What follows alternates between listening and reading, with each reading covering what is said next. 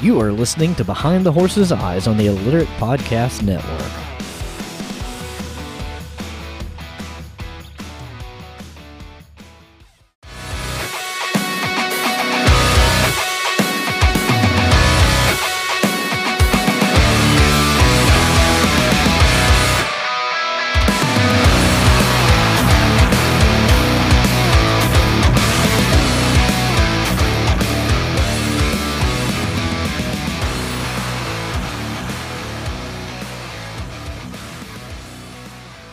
Welcome back to another episode of Behind the Horse's Eyes. I am always your humble host, Mr. J. Ryan Chastain. Join with me as always, Mr. J. Rain. See, look, I didn't say I didn't say range this time. You got it. You got it. I got it. Yeah. AKA Marty Raybon's bass player. This I love that. It never gets old. He blushes a little when I say that too. Just a touch. So we got a we got a good friend of ours today on the show, uh, CJ Traylor's dog. Um, Say hi, Sage. there you go. Hey Sage. Um, then we got Mr. Uh, Cody Traylor, aka CJ Traylor, um, musician, cowboy poet, uh, airman, Ultimate Cowboy Showdown, uh, first episode runner up. Runner up. what I'm running up to? Well, I mean, in runner up like first loser. first loser runner up. I was Uh, like the, the 15th runner up. There were 15 of us. I was the 15th Okay. runner up. All right. Uh, yeah, Ultimate Cowboy Showdown, uh, Gate Latcher. Okay, Latcher. Sure. I'll drink that one. There you go. Uh, I would ask you how you do it now, but I think after I said that, uh, you you feel pretty pretty cut up. Oh, Jay Ryan, I'm doing great. Jayd, I hope you're doing good today as well. Uh, I'm, Yeah. Uh, I can't complain. It's nice weather for being in Western Washington, where I'm at right now. I'm just uh, over here in Tacoma, but looking forward to being back home in Eastern Washington next week, back where the sanity is. The uh, so tell the folks a little bit about you, folks that don't know you. I mean, we. I know you, Jayd knows you, and a lot of my followers know you, um, because I, we probably have a lot of mutuals. But tell You're right. tell the That's a podcast in itself. I don't know if you've met me before, but I, I can talk. We're gonna. Here's the thing. You know, we like rabbit holes, but we don't need this rabbit hole to look like a freshly, uh, freshly pulled potato patch. Got to give it a little time. Yeah, we don't want it to look like a field full of, full of Swiss cheese. See, what what the listeners don't know is this is actually our second attempt at this, and uh, five Yeah, out of out of out of two hours the last time, I was able to salvage twenty minutes, and I was like, yeah, that's gonna work. Because Oh. after every story, it was, I think we need to edit that out. for for for your protection, somebody else's protection. Uh, at one point, the protection of probably our dogs from the government. yeah. So I, I I got a hold of Jay Ryan and I said, uh, "Hey, you want to do that again?" And he's like, "Yeah." And I was like, "Well, we need to make a plan." And so we we sat down for about three minutes and didn't make a plan at all. So Yeah, no. anyhow, I'm doing pretty. The, the funniest thing about the last time to me was when was when people randomly started showing up, Oh, at my house. and you were like, "Oh shit, yeah, oh shit, I planned a bonfire tonight, guys. I'm sorry." That just- yeah. Well, hell, I didn't realize we'd been on the on the computer for two hours. You know. It it it is it, it happens around here. It it happens. I did an episode one time. We were literally just talking about um Mustangs and roundups and everything else. Uh, I I think Sarah Waddell. No, it wasn't Sarah Waddell. That's not what we're talking about. I had Flo Schmorg on her, and who else was on? Jesse Reuter was on, and we were talking about thoroughbreds. That was a four-hour episode. Part five. we went down so many rabbit. I mean, we initially started talking about thoroughbreds, and then it went to the racing industry, and then it went to sport horses, then it just went to my love of bougie horses, and then it went to, you know, uh, crappy things in the horse industry. I mean, we just Well, a lot of folks. Well, I think I think if they're mutual followers of ours, Jay Ryan, if they know that me and you both have a thing for bougie horses, and uh, uh, Oh, we're going to talk about bougie horses I'm at sure the end of the show. Everything. So, where did it start for you? I think most people that do know you, they know you as, you know, Range Rider, Ultimate Cowboy Showdown. They, they know that the service, but let, let's start out at the beginning. I know you're not a Western guy. I mean, you didn't start out out west. You're you're Southern boy like me. Yeah, I grew up in Mississippi, and uh, I started riding when I was probably oh, four, five, six years old. My great granddad getting me on horses, so I, I got my first horse from him when I was about thirteen. So you know, I learned how to how to break horses and how to ride. I say ride very, very loosely. I didn't refine my riding skills until I was in my mid twenties. But uh, yeah, I learned all that down in Mississippi, and we always had horses growing up. And I grew up on a farm uh, outside of uh, Boonville, Mississippi, a place called Hobo Station, and I'd bounced between Hobo Station and West Point, Mississippi, my entire life. So I joined the Air Force when I was uh, 19, right after I got out of high school. Uh, I wasn't, I wasn't, you know, out of high school not even you know, eight months, and I was already basic training.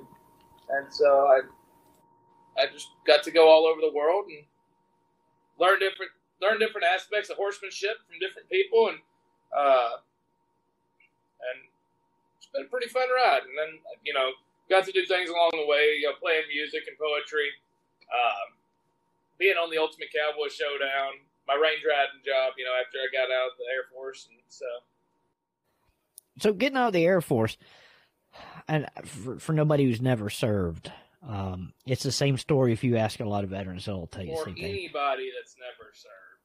Yeah, well, teach you how to speak English. I, listen, I speak fluent South Carolinian, um, but for a lot of folks that get out, and, and a lot of them have the, the same story, and that is you have that you're so excited you're done with it. You got that dd214 in hand and now what do you do? Reality sets yeah. in. It, it, what do i do?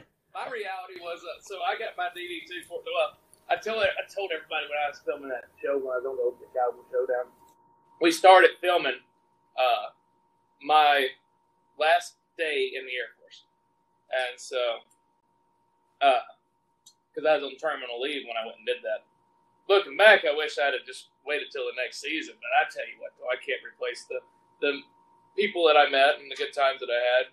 Uh, wrote a couple songs about it, but yeah, like getting out of the military is a whole scary deal. And then they preach about having a plan, having a plan, having a plan. My plan was I was going to go cowboy, and uh, I've made it work, but it's been it's been a lot of it's been a lot they, of work. They they also preach about you as soon as you get out of uh, basic or boot camp, don't go buy a V6 Mustang at, at 29% interest, but everybody yeah, does. Yeah.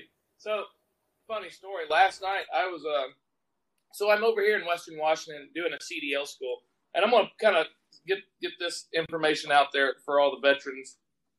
Um, use your GI Bill and, and use it to get certs if you're not going to college. Get your CDL, get your crane certs, get go work on something. Like, use that money and use those resources. And that's what I'm doing here is using my GI Bill to get my CDL. And uh, I, a, a, friend of mine that I've known since he was a young airman, and I was a staff sergeant at the time, uh, it was graduating airman leadership school, and so he asked me to come to his graduation. Well, then you know you're you're going to run into people you knew, and another young airman that I knew uh, when I was a staff at McChord uh, was graduating ALS. So it's great to see him progress through both of them, see them progress through their ranks and stuff and grow up in, in, in the Air Force. But the coolest thing was I saw my commander, my the commander, Major Magnum or Lieutenant Colonel Magnum now, uh, and I'm I'm talking to my buddy that was in my unit, uh, and he says, "Cody, how are you doing?" And so we just got to talking, and you know, and, and you know, when you're in, you, you kind of just get so bombarded with this whole have a plan, all this stuff when you're getting out. You get to think, well, these guys don't care. They still want you to be another homeless vet. And you know what? I never thought that Colonel Magnum would remember my face.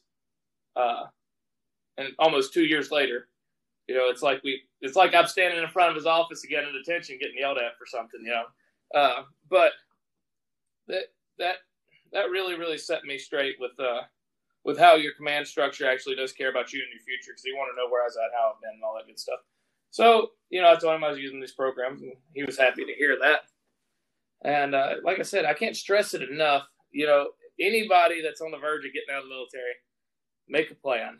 Even make five plans. That way, one goes all to hell, you got another one to go to. But use those benefits.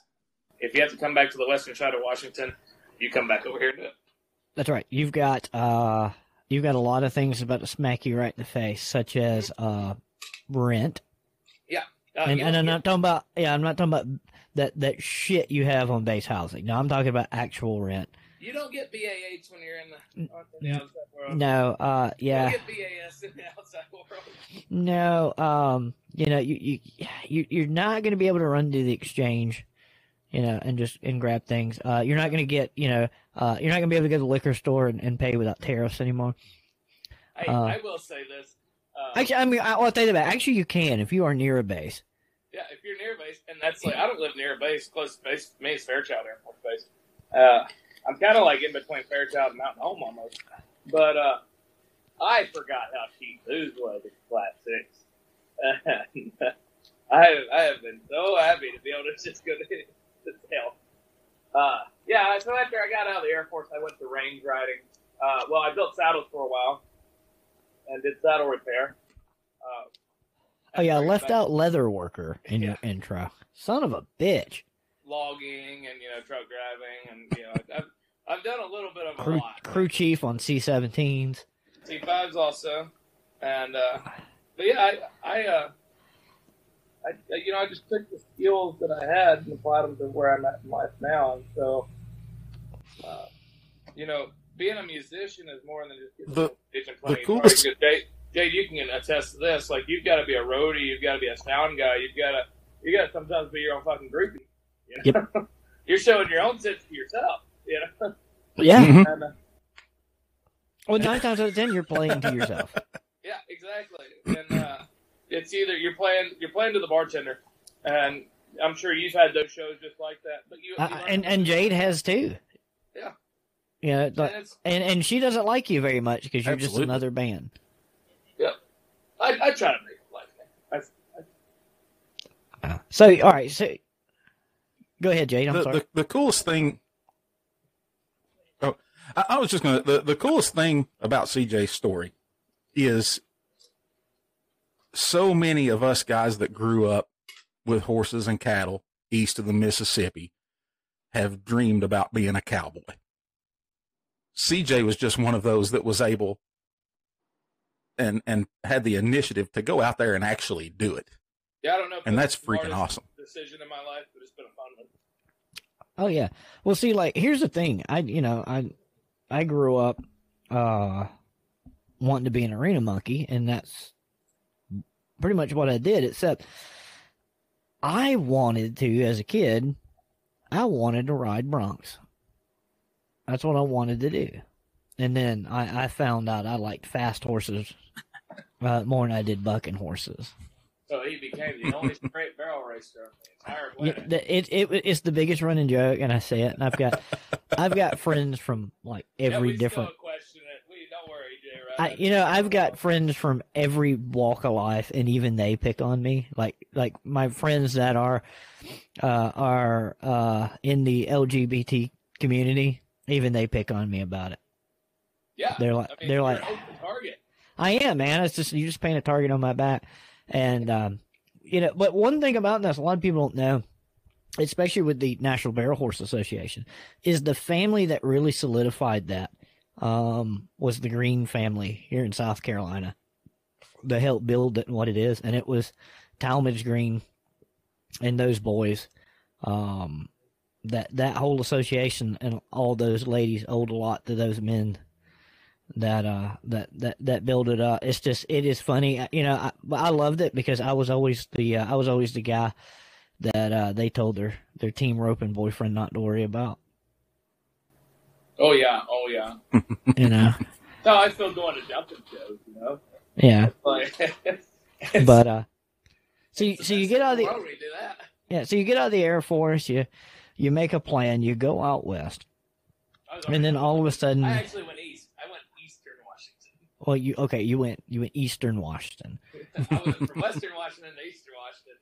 But yeah, I, I bounced all over eastern Washington. But then, but then you find yourself in, uh, Wyoming. Was it Wyoming for Ultimate Cowboy Showdown? Yeah, that's where we were at. We were in Douglas, outside of Douglas, Powderhorn Ranch. Beautiful. So, beautiful. so talk us through talk us through that process. So you're out doing whatever one day, and you you what you see a casting call for the show or what? No, I I was watching it with my ex girlfriend, and uh, I'm watching. I'm watching. I'm like, uh, you know, I'm like everybody else that's ever watched the show. We're like, why are they doing it like that? Why are they doing this?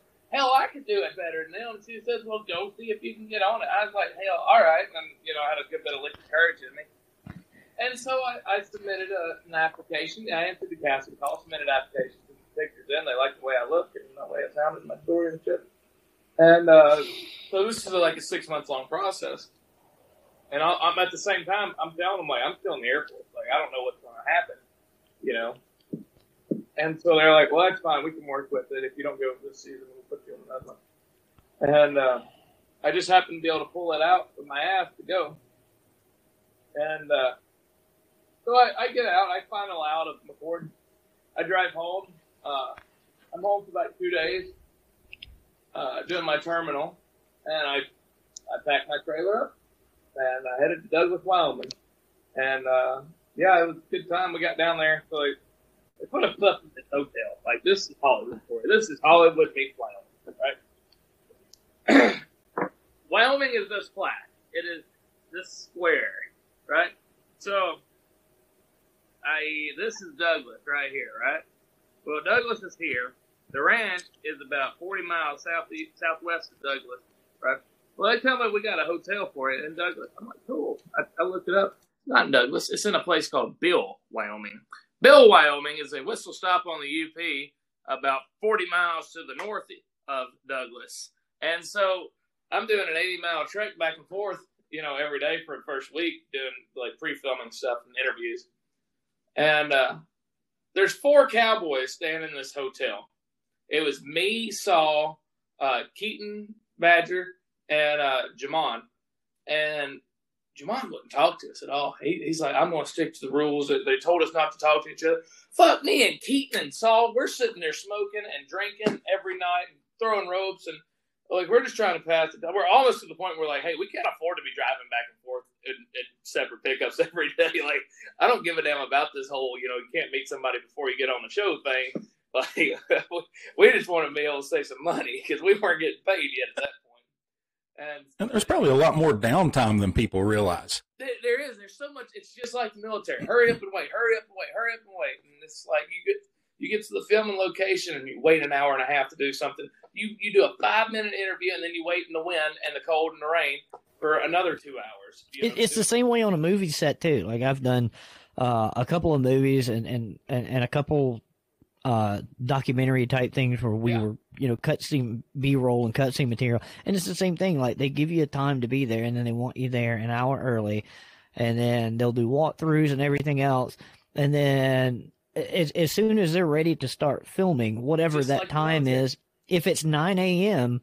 At ten thirty, expect for them for somebody to say action the first time, Mhm. and then you'll run through it about eight times, and then they'll Yeah. end up using the first take, even though you you did it eight times, Oh yeah. and No, then you'll go set because they're gonna go go okay, well we got that. Listen, we're gonna go do some B roll right now. We see something really cool over here. I uh I I did this TV show uh called Three Women. I think is what the name of it was. Um. So I reckon you can add acting to this repertoire, you know, to, to this resume. no, I, so they, they called me up. Uh, there was a casting call for a show in Kalispell, and uh, so I, I go out to Kalispell. Uh, they were filming this rodeo on this show called Three Women, and I will say the woman that I saw there, she was fine. Uh, don't know her name or anything like that, but of three, I, I'll give her a ten. That's Uh, right. Ten out of ten. Cody Traylor, circa twenty twenty three. So I, I'm going to sing the national anthem, and uh, and so we're we're on horses. We got to ride in with. So I bring my horse. In. Well, the first time we ride in, and this is I've only had Barrett for about a month at this point, so he's in a off, and I I did I don't let him run. You know, I never let him just get away from me like Grand Entry horse because I, I like that. And so I fuck I'd only been riding the horse for three weeks, you know, and so. Uh, and so I'm still working him through all that stuff. Well, they all take off in front of me, and then Bear just lights out. I mean, head on, head in the air, tail up high, just gone. And I'm in a fool. I'm like, hey, you rock sucker. so we had to redo that. And then the first time I get to the mic to sing the national anthem, we've been waiting about four hours, and no one was bringing us water or beer or anything. And uh, I get up to the mic. So anybody who was in Kalispell for this filming is going to remember this because I get up and they're like, "Oh, Cody Traylor sing the national anthem." I'm like, "Oh, say." of course they go, God, and they're like, "What in the fuck?" I'm like, "My throat is dry. Damn, Mojave Desert right now." So they realized that they needed to give us some water, especially if you're going to singing the national anthem. It took us. It took us. I, I'm not even kidding. Three or four hours to do like 15 or 18 takes of this, and then it got from me singing the whole national anthem. They're like, um, "Oh, say does that star spangled banner yet?" Wait, that part right there. I just and I don't know even know if they cut it because I I never even seen the episode. But yeah, like that filming, it's that hurry up and wait like that. And then in reality TV, it's 20 times worse because not only do they have to do your interview, they got to do 15 other contestants. You know, so uh, we uh we do that for about a week, and then move-in day comes. You know, where we're all driving in and such, and uh, you know, you kind of start judging people by what they're driving and stuff like that, and where they're from, and the license plate. Well, can't no one get a reading on me because I've got uh, I didn't have any any uh, plates on the pickup because I hadn't got them yet. My plates, I had a Mississippi plate and an Alaskan plate on my trailer. Uh, I've got one that my grandma gave me. It says my hoopty on my my old trusty rusty stock trailer. So everybody's like, "How do you get that thing double plated?" I'm like, "It's it's just a it's just a uh, a novelty plate, but at the same time, no one's ever going to question you." so uh, I'm I'm throwing everybody for a loop. So we we get in there and I put my horse away, and of course we walking up. Keaton's already standing right there, and me and Keaton had already been drinking and fucking off for a week. And so he kind of laughs and he says something. I forget what he says, but uh, I said, "Well, what's up, fellas?" And they asked me where I was from. And I said, "Well, I live about I live about an hour north of Spokane. Uh, my uh, I'm from Mississippi. I live about an hour north of Spokane. My license plate say Alaska, and I still think I get mail in Spain. All of which was true, because I got forwarded mail from Rota, Spain, uh, a little bit after that. So, um, you know, it's like that was interesting. And so we all met, met Trace, uh, and I'd met him actually in Rota when he was doing a USO tour. And so he's like, "Oh man, I remember it. You were the guy that was in that hat there when we were in Rota, Spain." I said, "Yep," and I got your set list too from that show. And so uh, it was really cool. Trace is a cool guy. Uh, Trey, I bummed a cigarette from Trace Adkins actually. Believe it or not. Trace Trace Adkins has got the uh, he's got the voice of a man that smokes Marlboro Reds. Yes, he does. That was a cool part. Hey, so I'm, I'm not ever he takes some riding lessons. Like Trace, if you happen to ever watch this podcast or listen, like I think you're a great singer and I think you're a great performer and a hell of a superstar. Buddy, please take some riding lessons. Uh, so and like I've you know and I've watched him on uh, Ultimate Cowboy, and I I see I see first of all that's a lot of man, and I'm never one to call out. I'm never one to call out you know anybody on a horse. Um, you know I always try to preach. I, I see poor old ladies get beat up all the time about the stupid ass twenty percent rule that really ain't a thing. Yeah. And but then I see someone like Trace Adkins on this little ranch pony, and I'm like, Well, ooh. you gotta think his legs alone are six foot tall. I know his his His legs are 15 and a half. No lie. his his calves his calves weigh 120 pound apiece. Right. Exactly. There's no 20% rule. It's just whatever horse can shake him. It's just yeah, it's, you know. Listen, he ain't gonna worry about getting bucked off. That horse. Can, Saddle, like, I'm, I'm telling you, Trace, get a saddle. He can step off of anything. Yeah. That way we can actually make some stirrup leathers that fit you because he rides like a jockey like this right here. seriously, he he, Lay down. Lay down. he, he, he seriously he seriously he, he he looks like a jockey on a racehorse. I know. Well, he's Like his his knees his knees are up his knees are up in his chest. Like one of them doctors, uh, gynecologists. Yeah, it's like put your feet in the stirrups. Now scoot. Now scoot. Now No, scoot. So we about about three days of being up on the mountain, we'd all run out of cigarettes. We're almost all out of Copenhagen. You know, coffee's even getting short at this point. Like I don't think that film crew expected us to go through the, the amount that we did, even though this is season three. So You literally have a house full of cowboys. yeah, exactly. So we're we're jonesing. I'm jonesing pretty hard. You know, nervous, all this stuff. I'm like, man, any of y'all got a smoke on you? No, no, ain't. All mine were in the pickup, and uh, Trace comes up. He says, "You need a cigarette?" I said, "Yes, sir." And I side passed my horse right over to him and bought the cigarette. I mean, that's that's my my 15 minutes fame right there. Of course, everybody knows you and Abel about what happened with the that damn portable corral. I had never used portable corrals before. I thought those gates were latched, and they looked at it because I just kind of glanced over and said, "Okay, yeah, things look like they're wrapped." Wrong.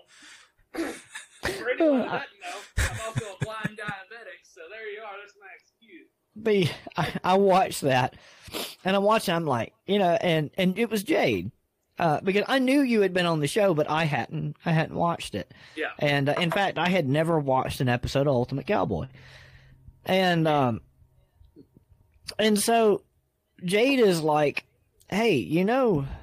You know, CJ uh, was on there. He said, I, I sat down and watched his episode, and I said, Wait, his episode? I said, I said, so you only watched that first episode? And he goes, no, I don't think he was on anymore. And I was like, oh, okay. And so I watched it, and the whole time I'm sitting there, and I'm like, they doing my boy dirty. They doing my boy dirty. uh, so There's uh, that one gal, that one gal, and she reminds me of every snarky barrel race I ever met. She gave off Barrel Betty vibes. Well, you know, I'm not going to sit here. She went a whole lot further in that show than I did, and I ain't got no bad blood against her other than the, you know, shit talking about where I'm from and my hat and stuff like that. Well, know? that's uh, what you're like, and I don't know uh, this guy, and you know, she seemed perfectly competent. Like I can't pick on her on that, and I know it's a You TV know show. I can say whatever I want about her, but there is one thing I can't say is that she was not confident. She came in with the confidence to win it. I, uh, you know, but hell, it was, uh, you know, I met Buddy Stopper, great guy. I, I wish I could work with him every day of the week. I, I met his daughter in Alabama because as I left the Ultimate Cowboy, I, I drove to Mississippi. You know, I just got out of the Air Force, and I want to see my family and uh, and so I um, I'm headed down to Mississippi. I just happened be looking on the internet when I stopped somewhere. It said Booger Brown, Cattle Drive, and Rodeo, and then it said Ranch Broncs. Well, 2021, I was on a pretty hot streak with Broncs riding. I, I was doing really really damn good, and I and, and Booger Brown had said some words at that you know kickoff party, and uh, I was I was kind of had a, a burr up under my saddle, you know what I mean? and I said, well, I'm going to enter up in this rodeo. So I, I drove down. I, I dropped my trailer off in uh in Mississippi at my grandparents' house, unloaded my horses, and went bobtailed all the way down to southern Alabama. and I get down to southern Alabama, and Booger's riding around on a horse. And he says, What in the world are you doing here? Just like that. And uh, of course, he's, he's, he's just dumbfounded that I showed up my ass at his damn rodeo. And uh, I'd missed being able to ride Friday night just because of time. And Saturday night I came on and I, I won the buckle that night. And it was a uh, it was a good time. And you know that was all pride going down there to that rodeo. I was like, I better not. But if I go down there and buck off, I I just quit cowboy. I just soon quit cowboying at that point because there ain't no point in cowboying. If I go down there and buck off, then after just getting kicked off the Ultimate Cowboy Showdown, how do you get that lucky? You know? You, you know, I had the same thought one time. I got I got invited out to a pony club speed event. Here we are. We've got we've got one D barrel horses. Like we've got horses that's taking us to worlds. one D or five A or any of that. All right, so your one D is like your fastest bracket of barrel horses. We've got one D barrel horses. We get invited out to this pony club speed event. And it's like a bunch of kids and like people over 60 and their trail horses and everything else. So we come rolling off the trail and everybody's staring at us. And I look at my friend Brandy and I go, if we don't bring home a paycheck tonight, I'm selling the all these horses. Every one of them. And uh, so, needless to say, uh, when we got through that night, um, they told us that if we were we to not come back on that property again, and if we did, they would call the law. Well, Booger wasn't like that. Like, it's, it's kind of funny. It, it wasn't. Uh, well, hold on. It, it wasn't the fact that that we collected paychecks. We collected all the paychecks, like every event, every. Uh, and I said, well, if it wasn't open to the public, then you should have closed it to the public. Right.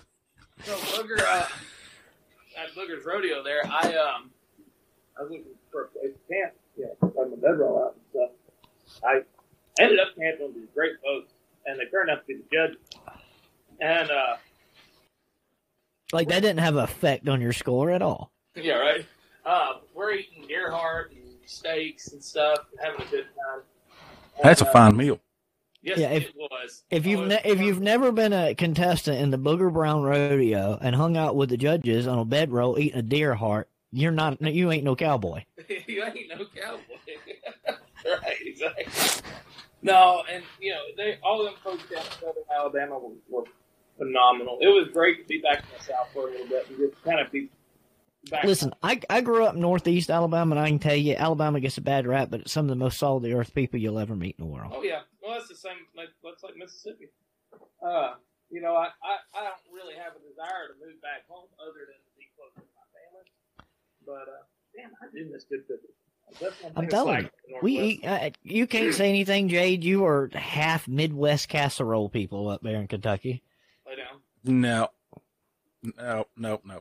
You got to come down to the deep south where we're from, where it's collard greens. I'm down there all the time. I know. I mean, I'm about to say you did fall in love with the cooking this far south. Yes. I'll just say this: that Memphis barbecue is the best barbecue in the world. I will fight that? you. I'll, I'll fight you all day long, there, right? South Carolina Okay, said, hold "Hold my beer." Here's the thing: South I, Car- I, I, we don't have to overly sauce our meat because it stands on its own. we don't even put sauce on it. We dry rub everything.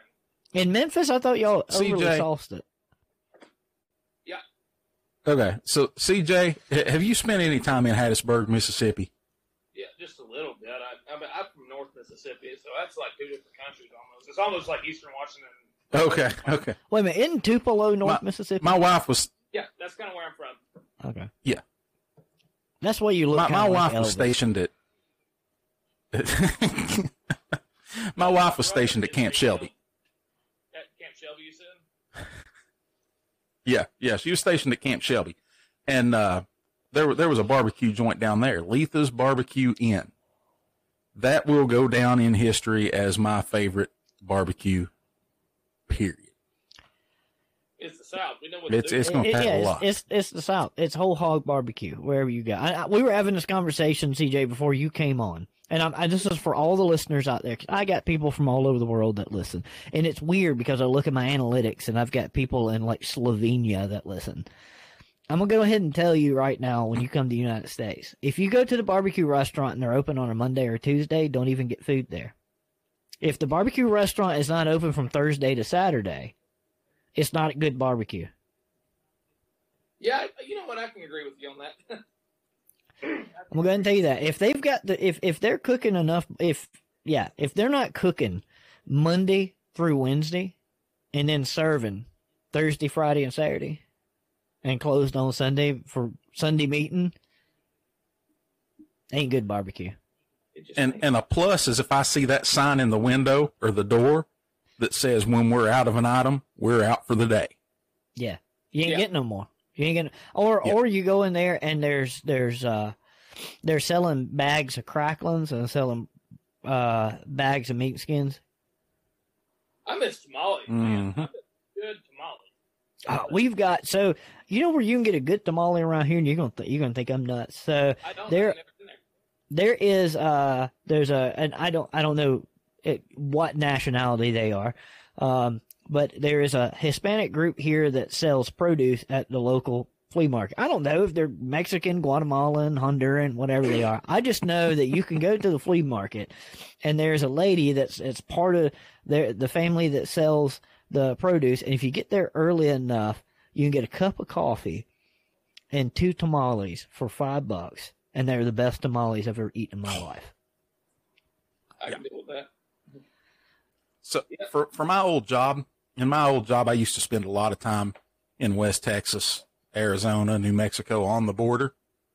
And if if you want good, authentic Mexican food without having to cross the border, those are the places to go get it. You're about as close to it as you're going to get. Yeah. I- exactly, exactly. And uh, you know, and, and down there, some of those people, you know, they they cross the border every day to run their restaurants, yeah. and then Oh, go back to Mexico that evening. You know, We It's- get a, it's we get a uh, we get a crap ton because South Carolina is mostly ag, and just like Mississippi, it's mostly ag. And we get a crap ton of migrant workers, and you can drive past those migrant camps sometimes, like on the weekends with the windows down. It'll starve you slap to death. make you. Ain't kidding. Yep. You know, and it's nothing. And you'll see those guys walking through the flea market on Saturday, and they've got uh, a chicken in each hand, holding it by the feet, and you go, "Somebody's going to eat good tomorrow." And, and uh, yeah, yeah. I uh, that's what I miss the most about the South is just all the good food, well, and, and my family, of course, and Southern hospitality. But I, uh, I don't know. I just always once I got out west, I knew that's where I was belonged and where I wanted to stay and where I felt at home. Yeah. I like my mountains and not little rolly mountains. I like mountain mountains. Oh yeah. So Ultimate Cowboy Showdown doesn't go the way you you planned it out. Again, I, I'm saying right now, start hashtag hashtag Cody got robbed. But anyway, the uh that ends. You load up. You know, you. I said that ends. You load up. You leave. Uh, what are you Go thinking? Mississippi, go down to Booger Brown's rodeo. Well, I come back and uh, to Washington, and there's a local saddle maker, very, very good saddle maker, and he taught me everything I know about building saddles and doing leather work. His name's Scott Holstein, and uh, Holstein Saddlery in Deer Park, Washington. And so uh, he he said he told me when I came back, knew I was for work. He said, "Well, watch this video, this three hour long video. Don Gonzalez is a, a phenomenal saddle maker out of Texas, Yeah. And Don Gonzalez put this series of videos out of how to properly clean, oil, and polish a saddle. And so I watched them, and I went into the saddle shop and started doing that on saddles, and it, it turned into building different things. And uh, I, I I love doing that. And then, well, come it was also the warmest, driest wintertime job I'd ever had in my entire life, right? And so uh, spring come around, and I kind of got cabin fever and wanted to get out, and so uh, I put my pride aside because I still needed a job, and I went to food wrangling up at the Bull Hill Guest Ranch. Uh, that was really fun. I met a lot of good people, um, and made some good memories.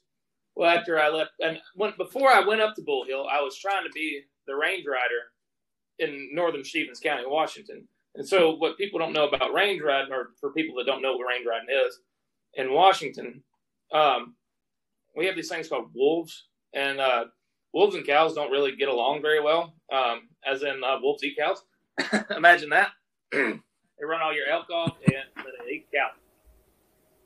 So, uh, the job of a range rider is to mitigate uh, livestock and predator conflict and mitigate depredations and also keep a track on where the wolves are going, um, you know, and make sure that they stay away from livestock and people both. And so I was trying to do that. Well, the season ended up at Bull Hill, and uh, I talked to the Walla Walla office of Fish and Wildlife, Department of Fish and Wildlife here in Washington, and uh, Andrew Culp, my boss, said, "Well, come on down here and see if you'd like it and check it out." And I've moved down to southeastern Washington, and I was and still am the only year-round uh, contract range rider for the state of Washington. And and the blues, that's one thing about Washington State.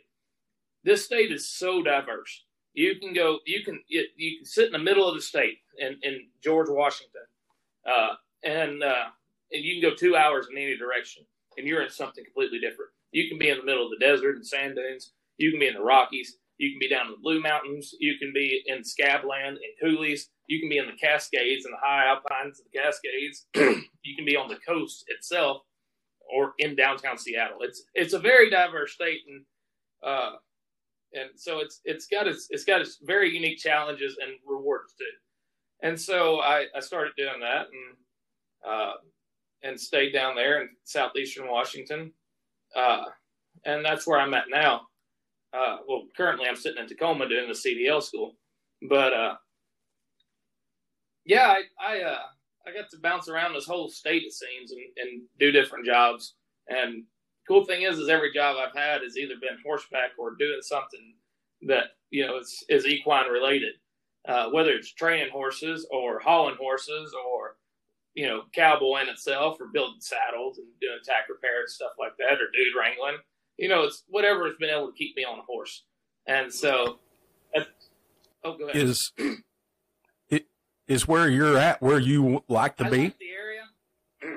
I like. Uh, I really love the people in southeastern Washington. Has some great people, really great people that have have stuck their neck out for me and have helped me make it through this past winter, and you know, worked with me and and and you know, I wouldn't trade my time down there for anything. But you know, if I had my honest opinion, if I was going to make my life in Washington itself, I'd, I'd, I miss being up on the Canadian border, up in northern Stevens County or Ferry County or Pend Oreille. Yeah, just I just like my mountains and and being right there on the Columbia River, Mhm. and you know, it's just it's really nice. That Snake River country that I live in, it's boy, it's some country to ride.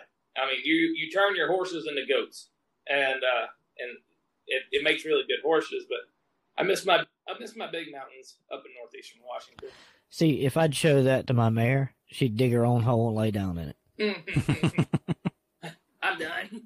Yeah, I'm done. This is not working. so with with the wolves, um, have have you ever run across any wolves while you're out riding? I mean, I know Yeah, you're looking yeah. for signs of wolves, but And- Do you run- You, you do. You run across them. You'll run a lot more, more so cougars than anything. Like this past winter was a was a very good winter in terms of it wasn't a hard winter, so the wolves stayed more closer to the mountains. So one thing that a lot of people from the south uh, don't comprehend is winter pasture and summer pasture. Yeah. And so, you know, it's it's nothing here in the Northwest, especially Idaho, Montana, Wyoming, uh, Washington, Oregon, Nevada. You know, it's it's nothing for us, and all over the West, really. I shouldn't just say Northwest, Oh, yeah. especially the, the interior West too, to have summer pastures and allotments that are 100, 150 miles away from your house, where you have your winter pasture, where your cabin at and everything. yeah, and, and so, and here, you know, we got in the summer they'll eat coastal, in the winter they'll be eating on rye and fescue, yeah, exactly like and it'll still be up to their belly and green. Exactly. And so we, we don't have those luxuries out here like that, like water. Uh, if you come to this side of Washington, where I'm currently sitting at, they don't have water right tissue. Over where I'm at, we do. And uh, it's because we don't get a lot of it. Uh, our the majority of our moisture comes from snowfall. It's uh, we uh, we do what's called granular irrigation, and uh, uh, granular irrigation is a natural form of irrigation where uh, where the temperature in the air gets below what's called the freezing point. Now, I know you Southerners, and especially on, on towards the coastal parts of South Carolina. Now, Jayd might understand this a little bit more than you, Jay Ryan, but we we have this thing called the freezing point, right? It's right at What- 32 degrees Fahrenheit. And What's 32 degrees Fahrenheit? it's it's for you, it's cold. For us, it's t-shirt weather in the winter. No, no, no, no. Uh, let me go ahead and rephrase this. Under 68 is cold for us. That's my. I call my dad back home, and uh, dad says zero degrees is fifty degrees. I, and I'll say, "Oh, what's the weather like down there?" He's like, "Oh, it's negative four today. It's negative four, and you know we got the parkas out and everything." Of course, I'm riding. I'm riding at temperatures where it's five below, ten below. Yeah, no, zero. no, no, no. And like, and you know, just because I do it in Mississippi and South Carolina, sometimes in the winter, you do get those times where it's down in the teens overnight, and there's been times where it's been zero overnight. We die. We we do not. We are not built for it. We ain't got the clothes for it When I lived in southern Spain, I lived because it's so damn humid. You know, it's like eighty percent humidity and zero degrees. How does that happen? When, Like the uh, wind, the, the air just bites you. When I lived in southern Spain, uh, like I said, I lived there for three years and and rode to Spain, and uh, there was one day, one day where it got down to thirty two degrees. I saw frost one time there, and oh, you'd have thought you'd have thought it was a national emergency. I mean, these people are these big parkas and everything like that. I moved to Spain in December of 2016 from Alaska. I, I left Alaska, it was five below zero. I got to Spain and it was 75, and they're still thinking it's cold. And so, you know, it was just it's one of those things. It's where you're from now. I don't deal with heat very well. That's why. That's another reason I don't go back home. I, Listen, I- give me, give me, give me a hundred degrees and like ninety percent humidity. If if the boys are not sticking to me, I'm not happy. Yeah, well, I, I don't like that, and so that's why I don't go back home. But you know, those that's that's kind of what makes being up here unique is because in the summertime we do have 100, 110, 120 degree days, and you know for long stretches. But it's dry. Yeah, oh, there ain't no moisture in here. That's is right. we get these things called wildfires, and so it just Oh yeah. Uh, but you know, it's, it's just the, the challenges of, of raising livestock in the West, and it's worth it for me because it's where I've always wanted to be, and it's what I've always wanted to do. So Well, this past December, you know, we had historic cold up here in Kentucky.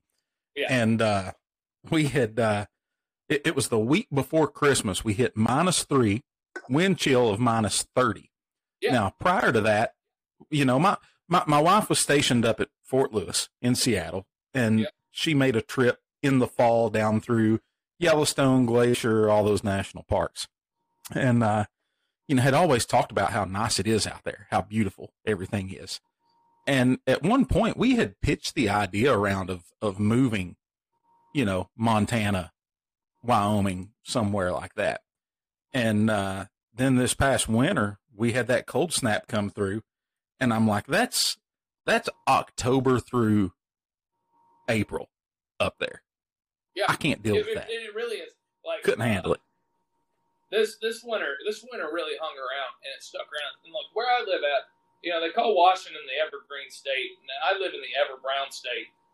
Because once you cross the Cascades, all the way from you know Cle Elum to well, really Ellensburg, Indian John Hill, Yakima, all the way to the Blue Mountains and the Rockies, there ain't there ain't a tree one, and it's just windy and brown and dry.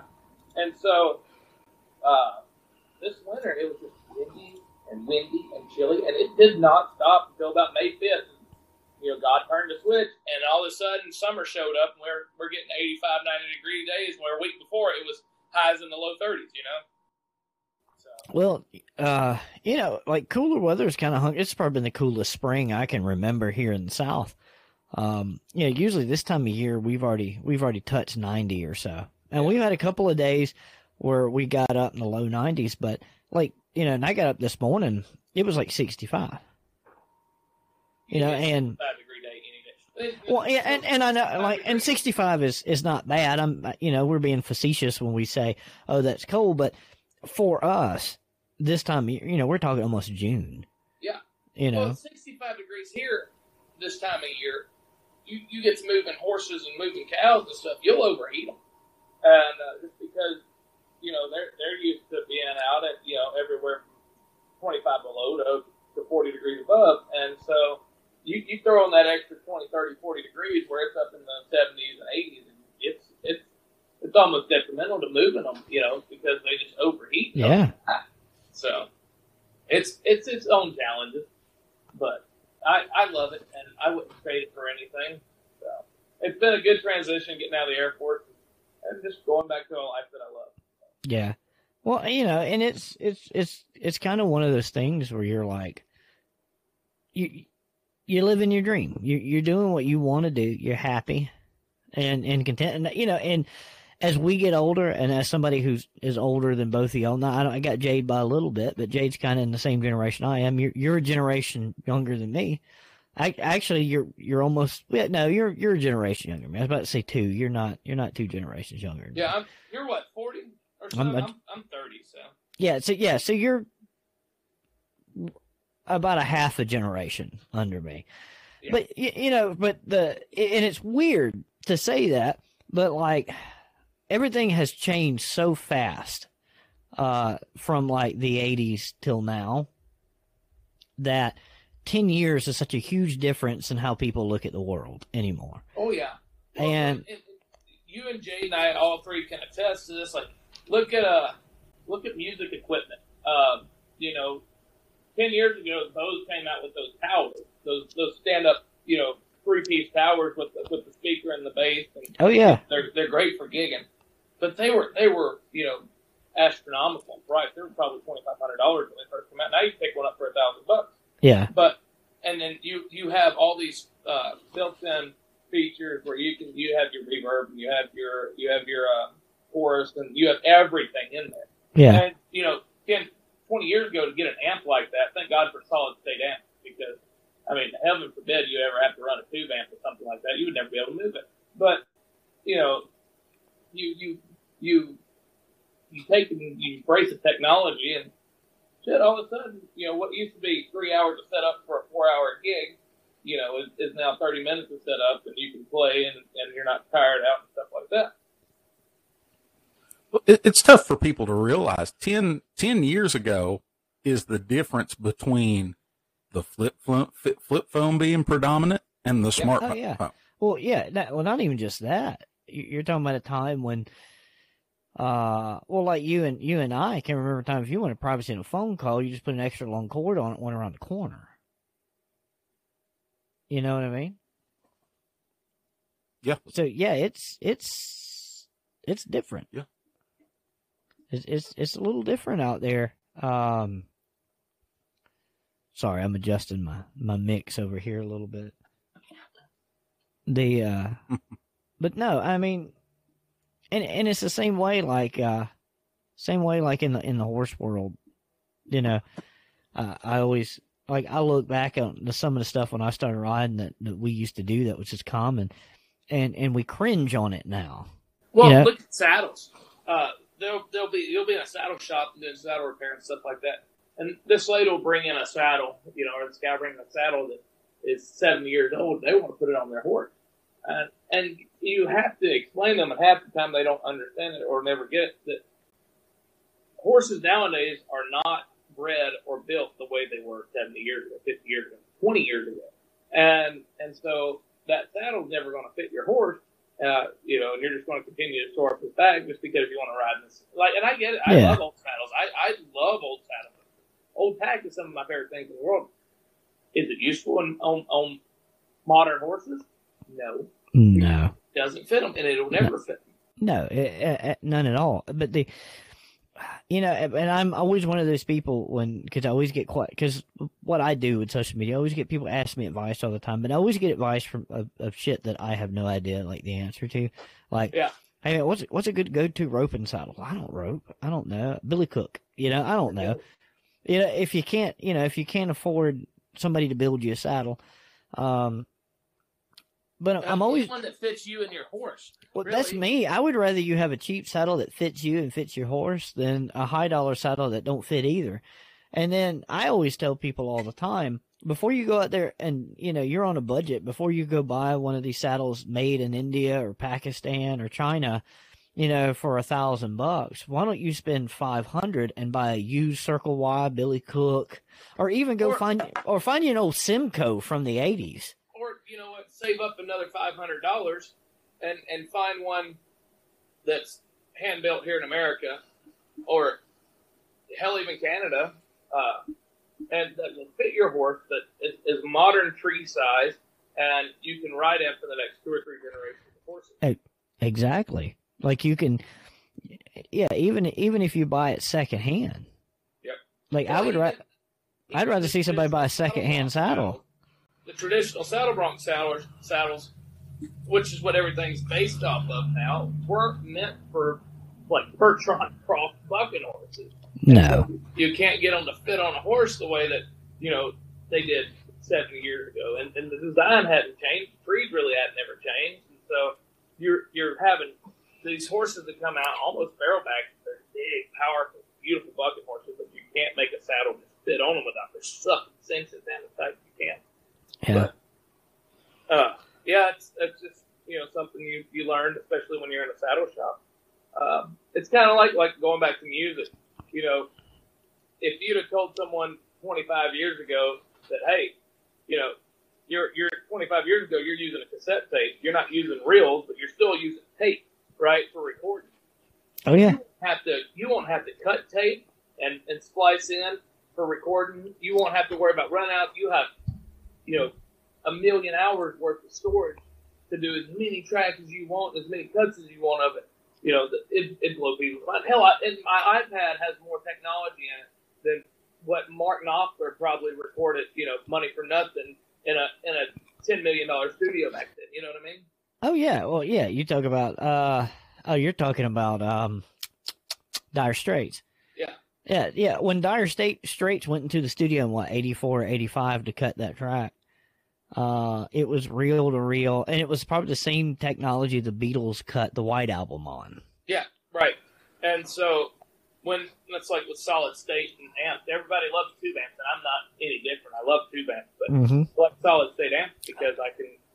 Well, I've, I've got I've got all these sounds built into them. I don't have to carry a pedal board for my stuff, and and I can play off. Oh, and they're also you know they're also 30 pounds, what used to be 130 pounds. And not only that, but price point, you can get a lot more bang for the buck. But and as a guitar guy, Jayd is a guitar guy, and you're a guitar guy. There is nothing like the warm sound that comes off of a tube amp. No, and I, I love it, but you know what? These modern amps, you you'll get that sound. Uh, you can get you can get that sound, but it's not the sound. It's kind of like folks in the South or in, in uh, just about anywhere. Oh, carbureted engines are better than anything else that I can always adjust carburetor. Oh no no no no! Because here's the thing. Here's the thing. You know as good as I do. You let a carbureted car set a year, you got to rebuild the carburetor. You let a fuel injected car set ten years, it'll fire right up. Yeah, exactly. I might have to replace O-rings on injectors, but I ain't got to rebuild a car. No But, no no. Like uh, also that fuel injection is able to, to to use the ECM to you know measure out maximum bare minimum fuel necessary to pr- produce the maximum amount of torque power. See, So yo, it's- it's y'all didn't think you were y'all didn't think you were gonna get mechanic talk too today. See, but no, you know, and I like I you know I like tube amps. I don't own a tube amp. I wish I did, but I don't own. I've owned them in the I don't past. even own an amp right now. I just run everything out of a board and into a speaker. So that's kind of what I do. So you just run everything into like a PA. Yeah, pretty much in, into a four channel or an eight channel board and then into a speaker. Now, if I if if I was to build a band again like I used to have, and you know, playing you know shows, I haven't played. I've probably played two shows in the past year and a half, two years. Uh, then I would I would definitely go back to having an amp and set everything up right. But uh, I just hadn't been in the cards. I've been cowboying where I should be doing music. So Yeah, but to me, one of the one of the best sounds out there is now, and I'm going to go ahead and say this: Fender is not my favorite guitar brand, but a Telecaster through an old tube amp, an old Yeah, tube amp. God. Almighty! It, you and when you can harness like a Bakersfield sound from that, it- yeah, I mean it's it's Ugh. iconic. It's it's just it's the way a telly's supposed to. be. it's the reason. It's the reason Buck Owens sounds like Buck Owens.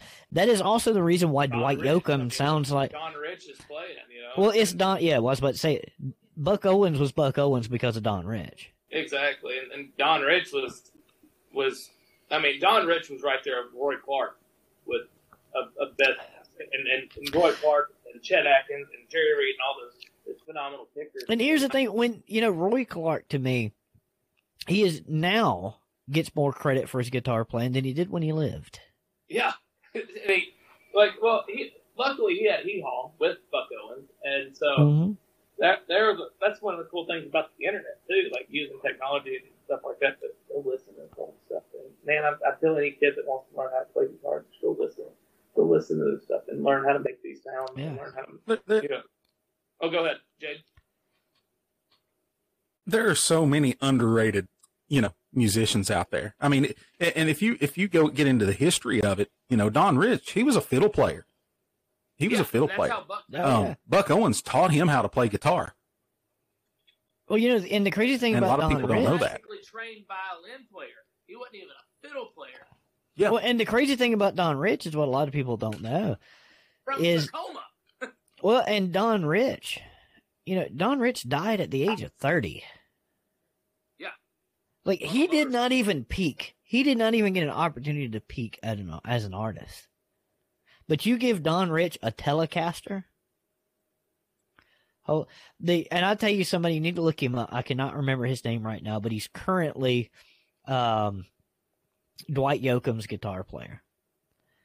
And uh, holy cow! Just saw Dwight in concert. Reach. I love. I've always been in love with with anyone who captures that Bakersfield sound, and so I I, I grew up a a Dwight Yoakam fan. You know, then listening to mom and dad's old Buck Owens stuff.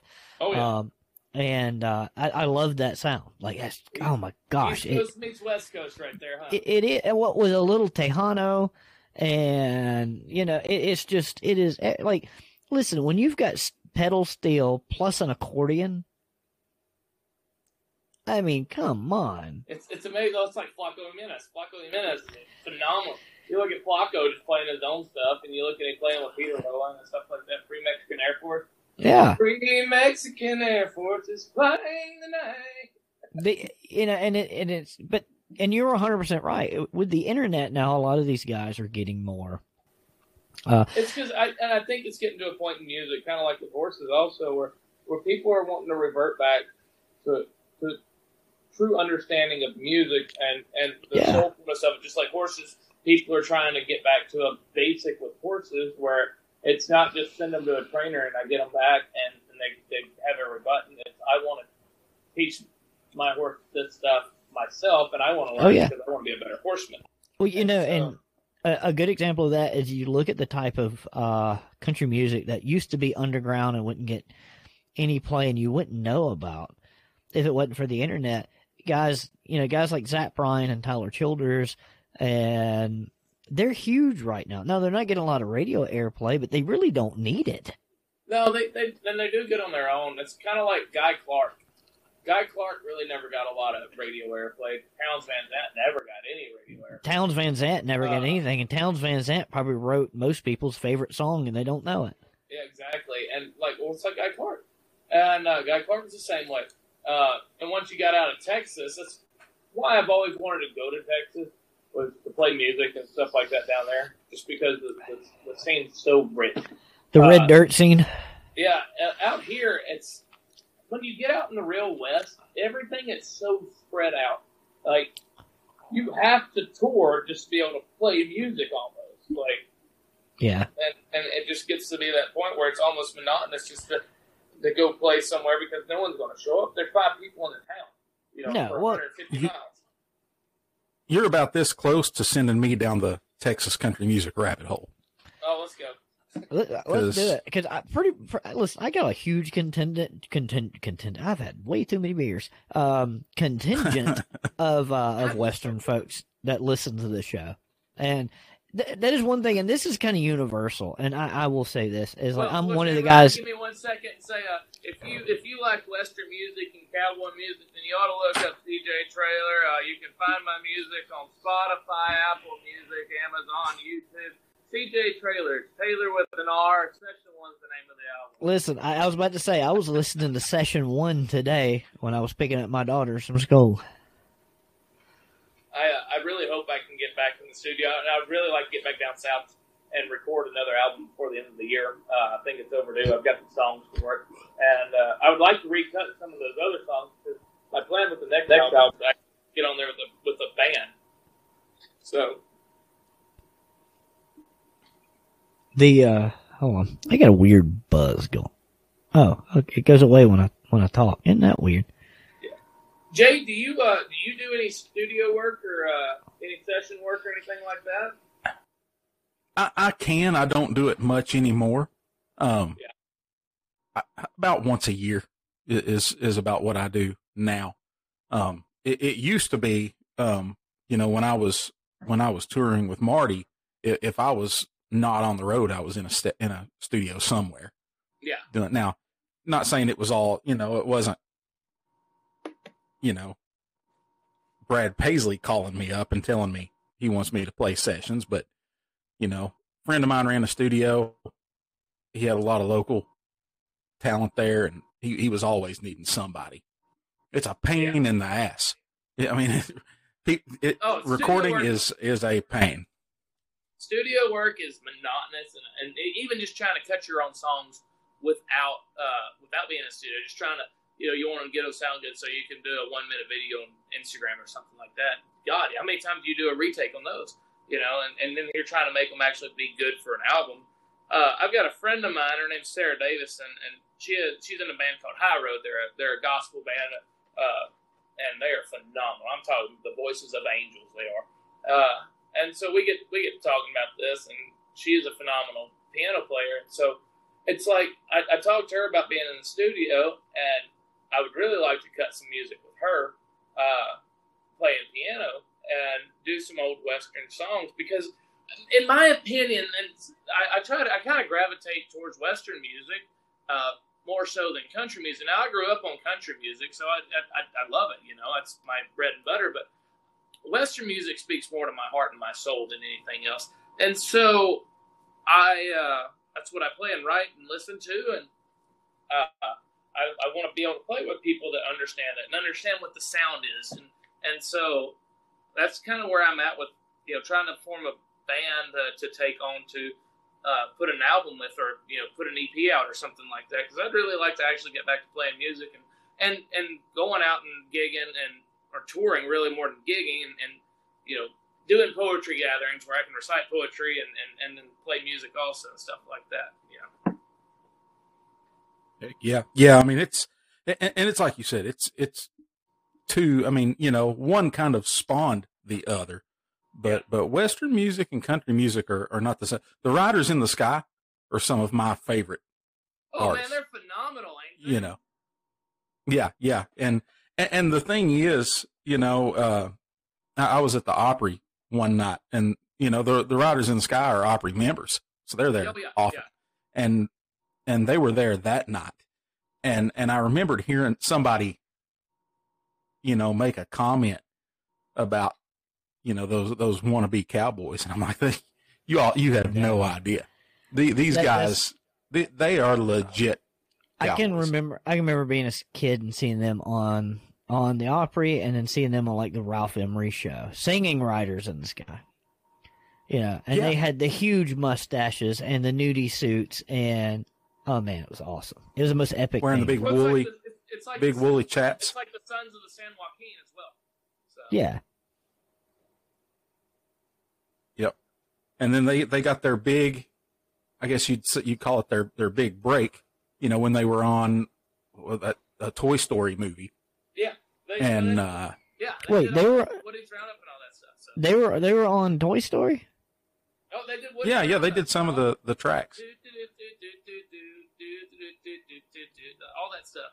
I did not know this. Yeah, that, that was them.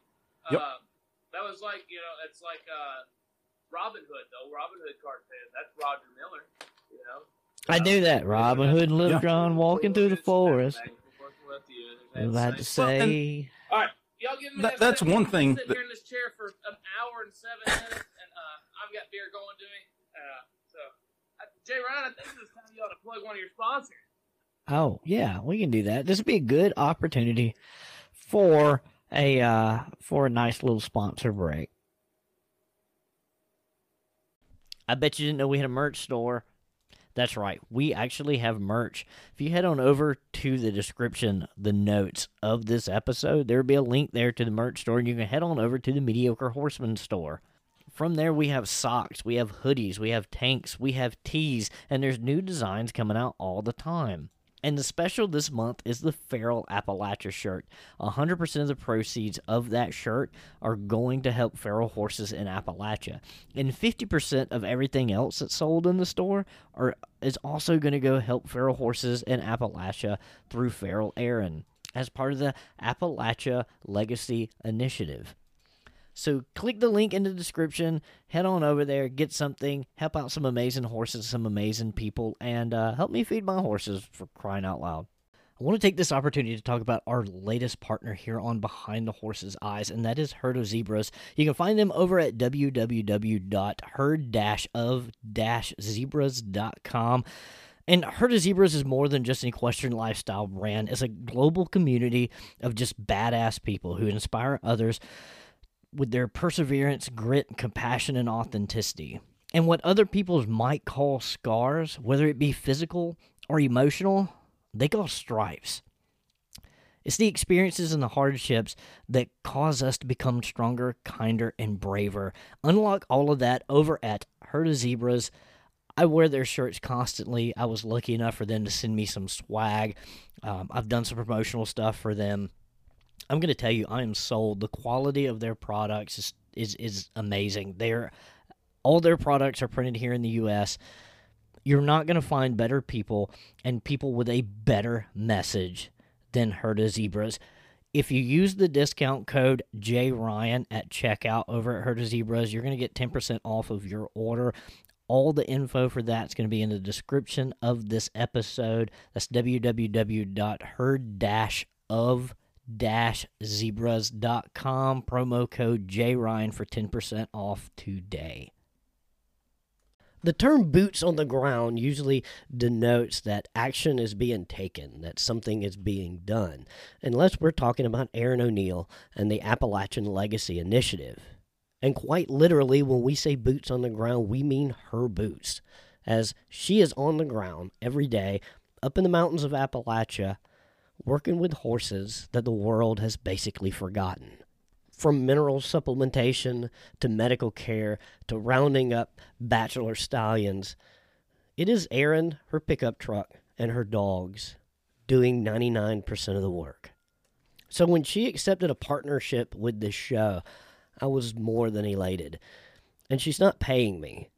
I just want to help. This is how ingrained this subject is to me. As an ethnic Appalachian and a lover of horses, how could I not want to play some role in what's transpiring in Kentucky and West Virginia.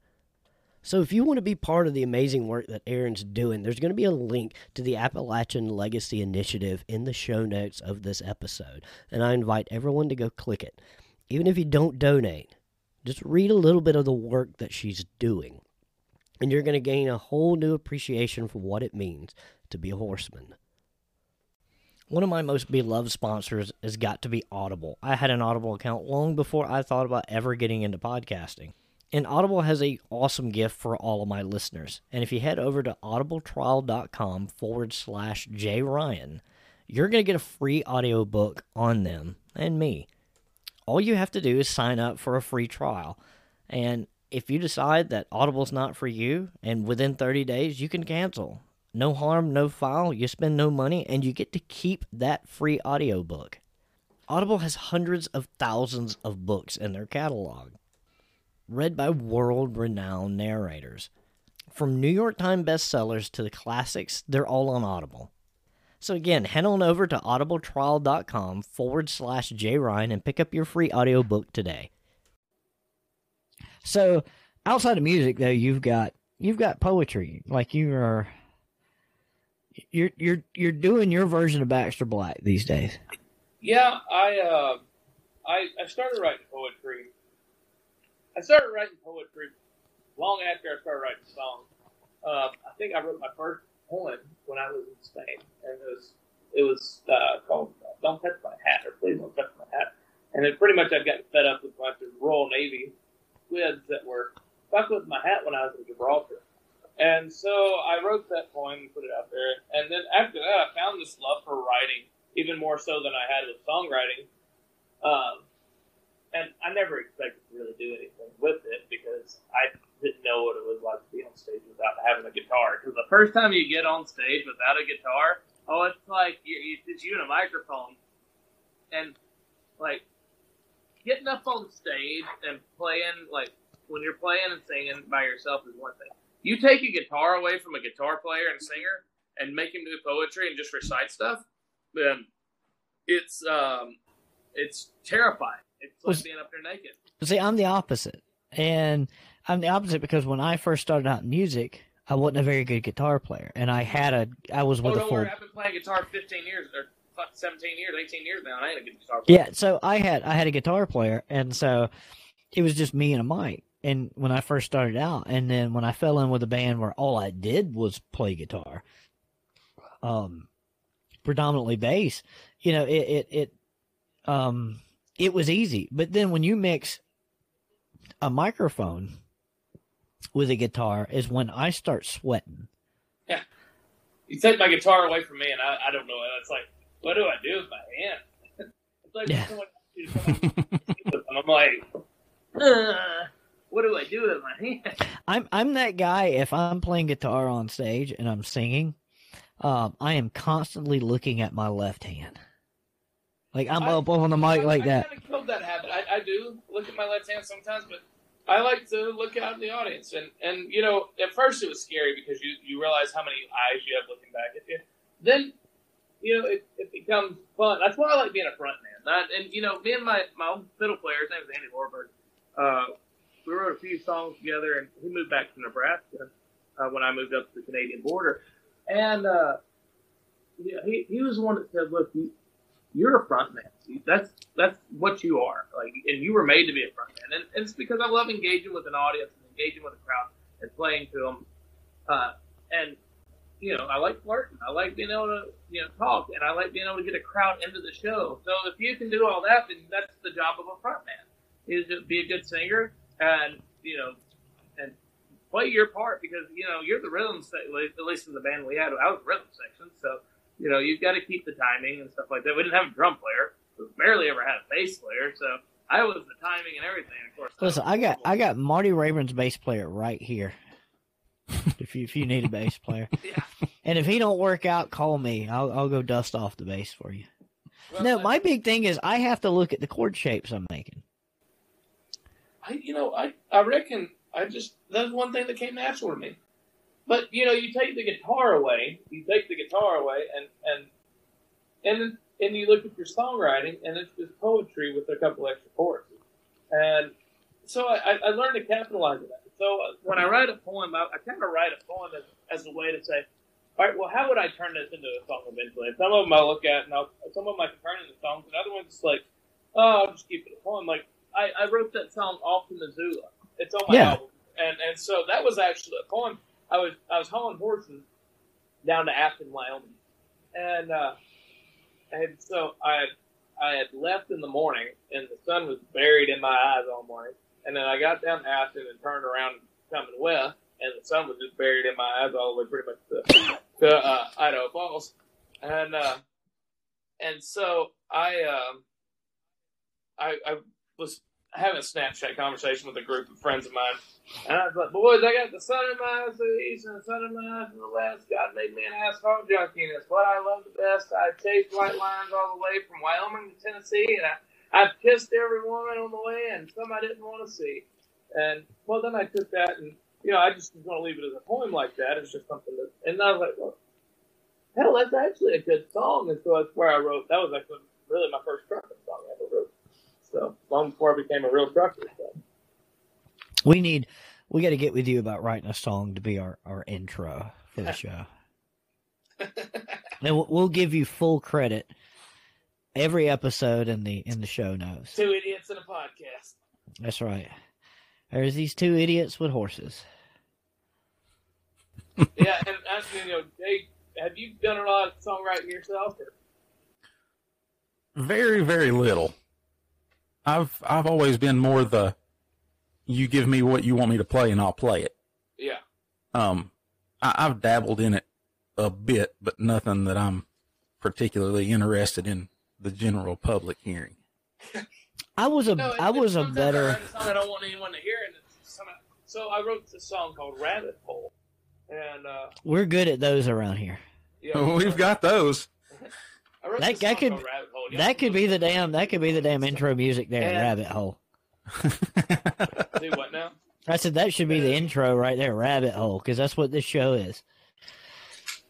Well, the chorus says, "Down a rabbit hole, I don't know where I'm going. Down a rabbit hole, I don't know where it stops. I think I see a light at the end of this tunnel, but it's only your flame that dies off and traps me inside." And it's a depressing ass song. I Yeah. hate writing depressing songs. I hate singing depressing. You ain't never gonna catch me singing whiskey lullaby. I like singing songs about cowboys I mean, rodeo uh, And, like here I am, here I am that, that spent years in emo bands, Yeah. and Yeah. all we sing were depressing ass songs. And so my, my ex was like, "That's the best song you've ever written. That's the most true and best song you've ever written." I'm like, "I am not playing that damn song." And of course, everybody that hears it, like, "That song is written. You, you'd be a millionaire if you played that song." Blah blah blah. I'm like, "Yeah, but I don't want people thinking I'm a depressed emo son of a bitch. I, I like songs about horses and driving." And, And wild women, and you know, yeah, and if I'm gonna write songs about heartbreak, by God, there's gonna be some drinking involved. Let's go. that's right. You know, well, you know, listen, the, the, the world needs another Earl Thomas Conley and Keith Whitley. That's you ain't kidding there. I'm gonna go ahead and you, my dad. No, no, that's John That's Conlee. John Conlee. Uh, that, but that's another one. Let me tell you something. John Conlee, Earl Thomas Conley, John Mellencamp, and uh, Keith Whitley. Uh, will make you go through a case of beer in, a- in I a minute. I wonder if they're related. Earl Thomas Conley and John Conlee. Now, spelled different. Well, all right. John Conlee has god awfulest album cover ever made. I don't know if y'all remember the Veggie Tales, uh, but there was a Mr. Pete in the Veggie Tales, and so the rose-colored glasses album.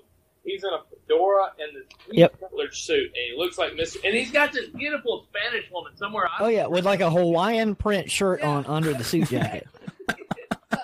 the funny thing about this is when you look at him, when you look at him, it's just to disguise the fact that the man was literally an undertaker before he became a singer. And uh, phenomenal. I I've been singing "Common Man" like it's no one's business. I'm just common, Common man, man, drive a common van. My dog ain't got no pedigree. I, I love that what that first line. Let me drive you to McDonald's and I'll talk to you about About something you should really know. Yeah. Yeah, I love that song. That, but uh, "Old School" is one of my favorite songs of his, um, along with "Rose-Colored Glasses" and uh, "Friday Night Blues."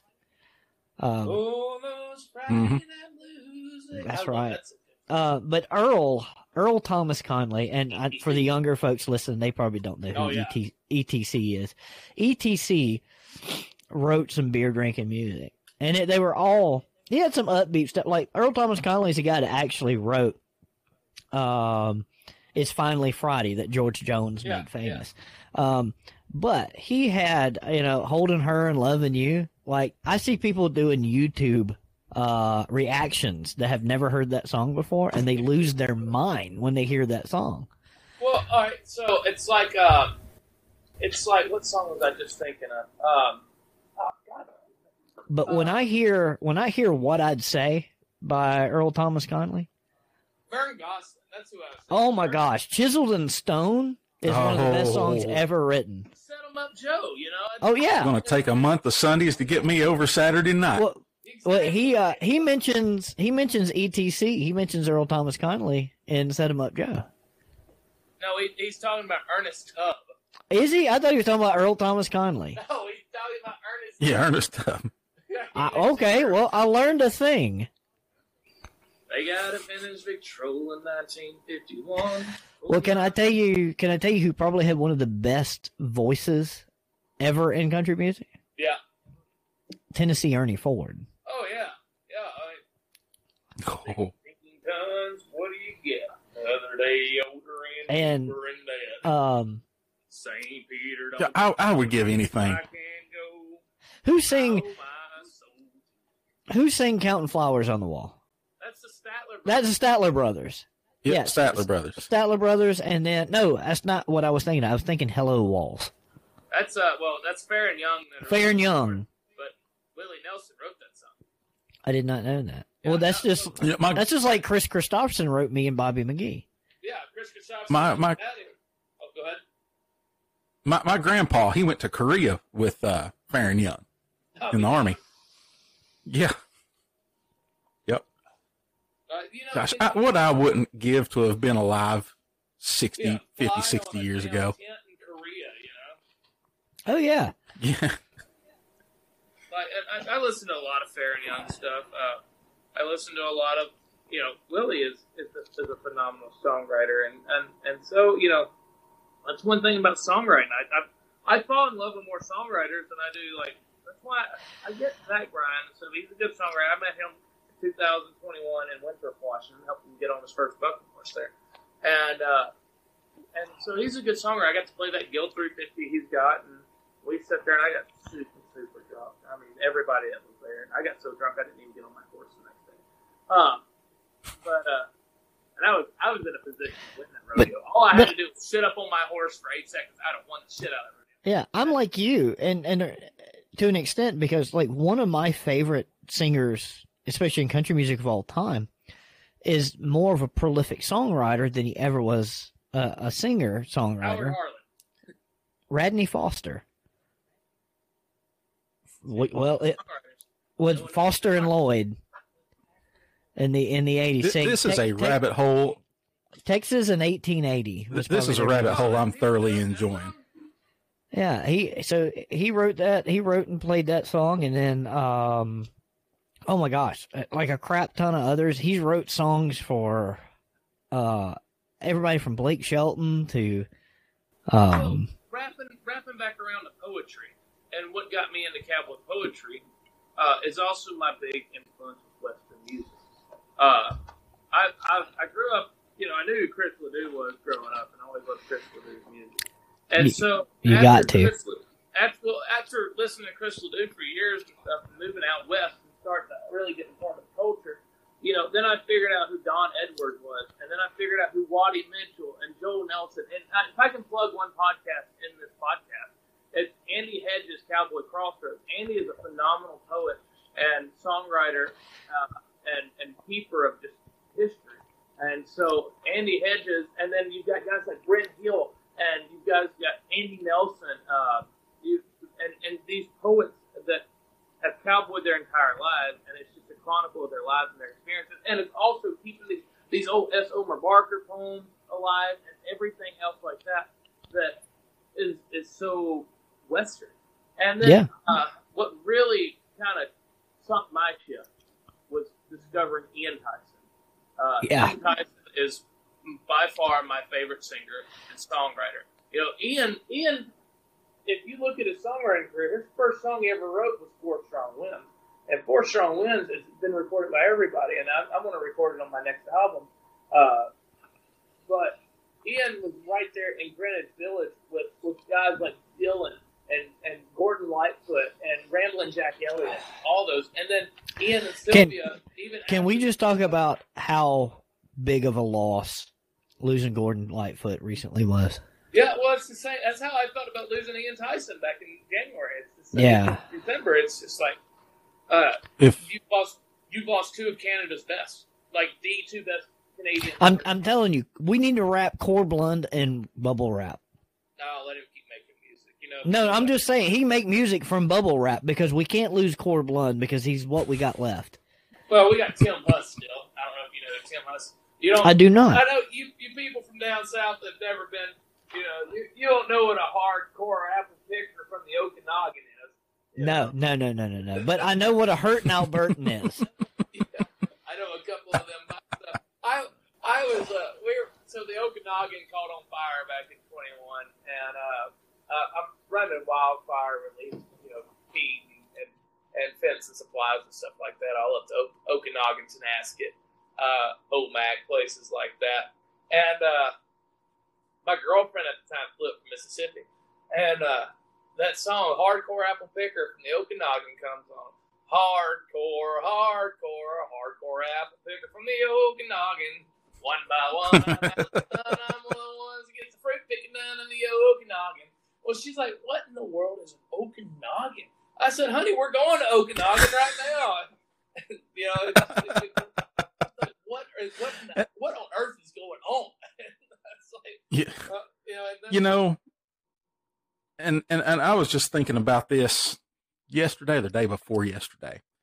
From 2020 up to this point has been a horrible time at losing phenomenal artists. Yeah, and and you know? I don't think we're I don't think we're gaining much either because when twenty like It- so when twenty twenty It's all cookie cutter now.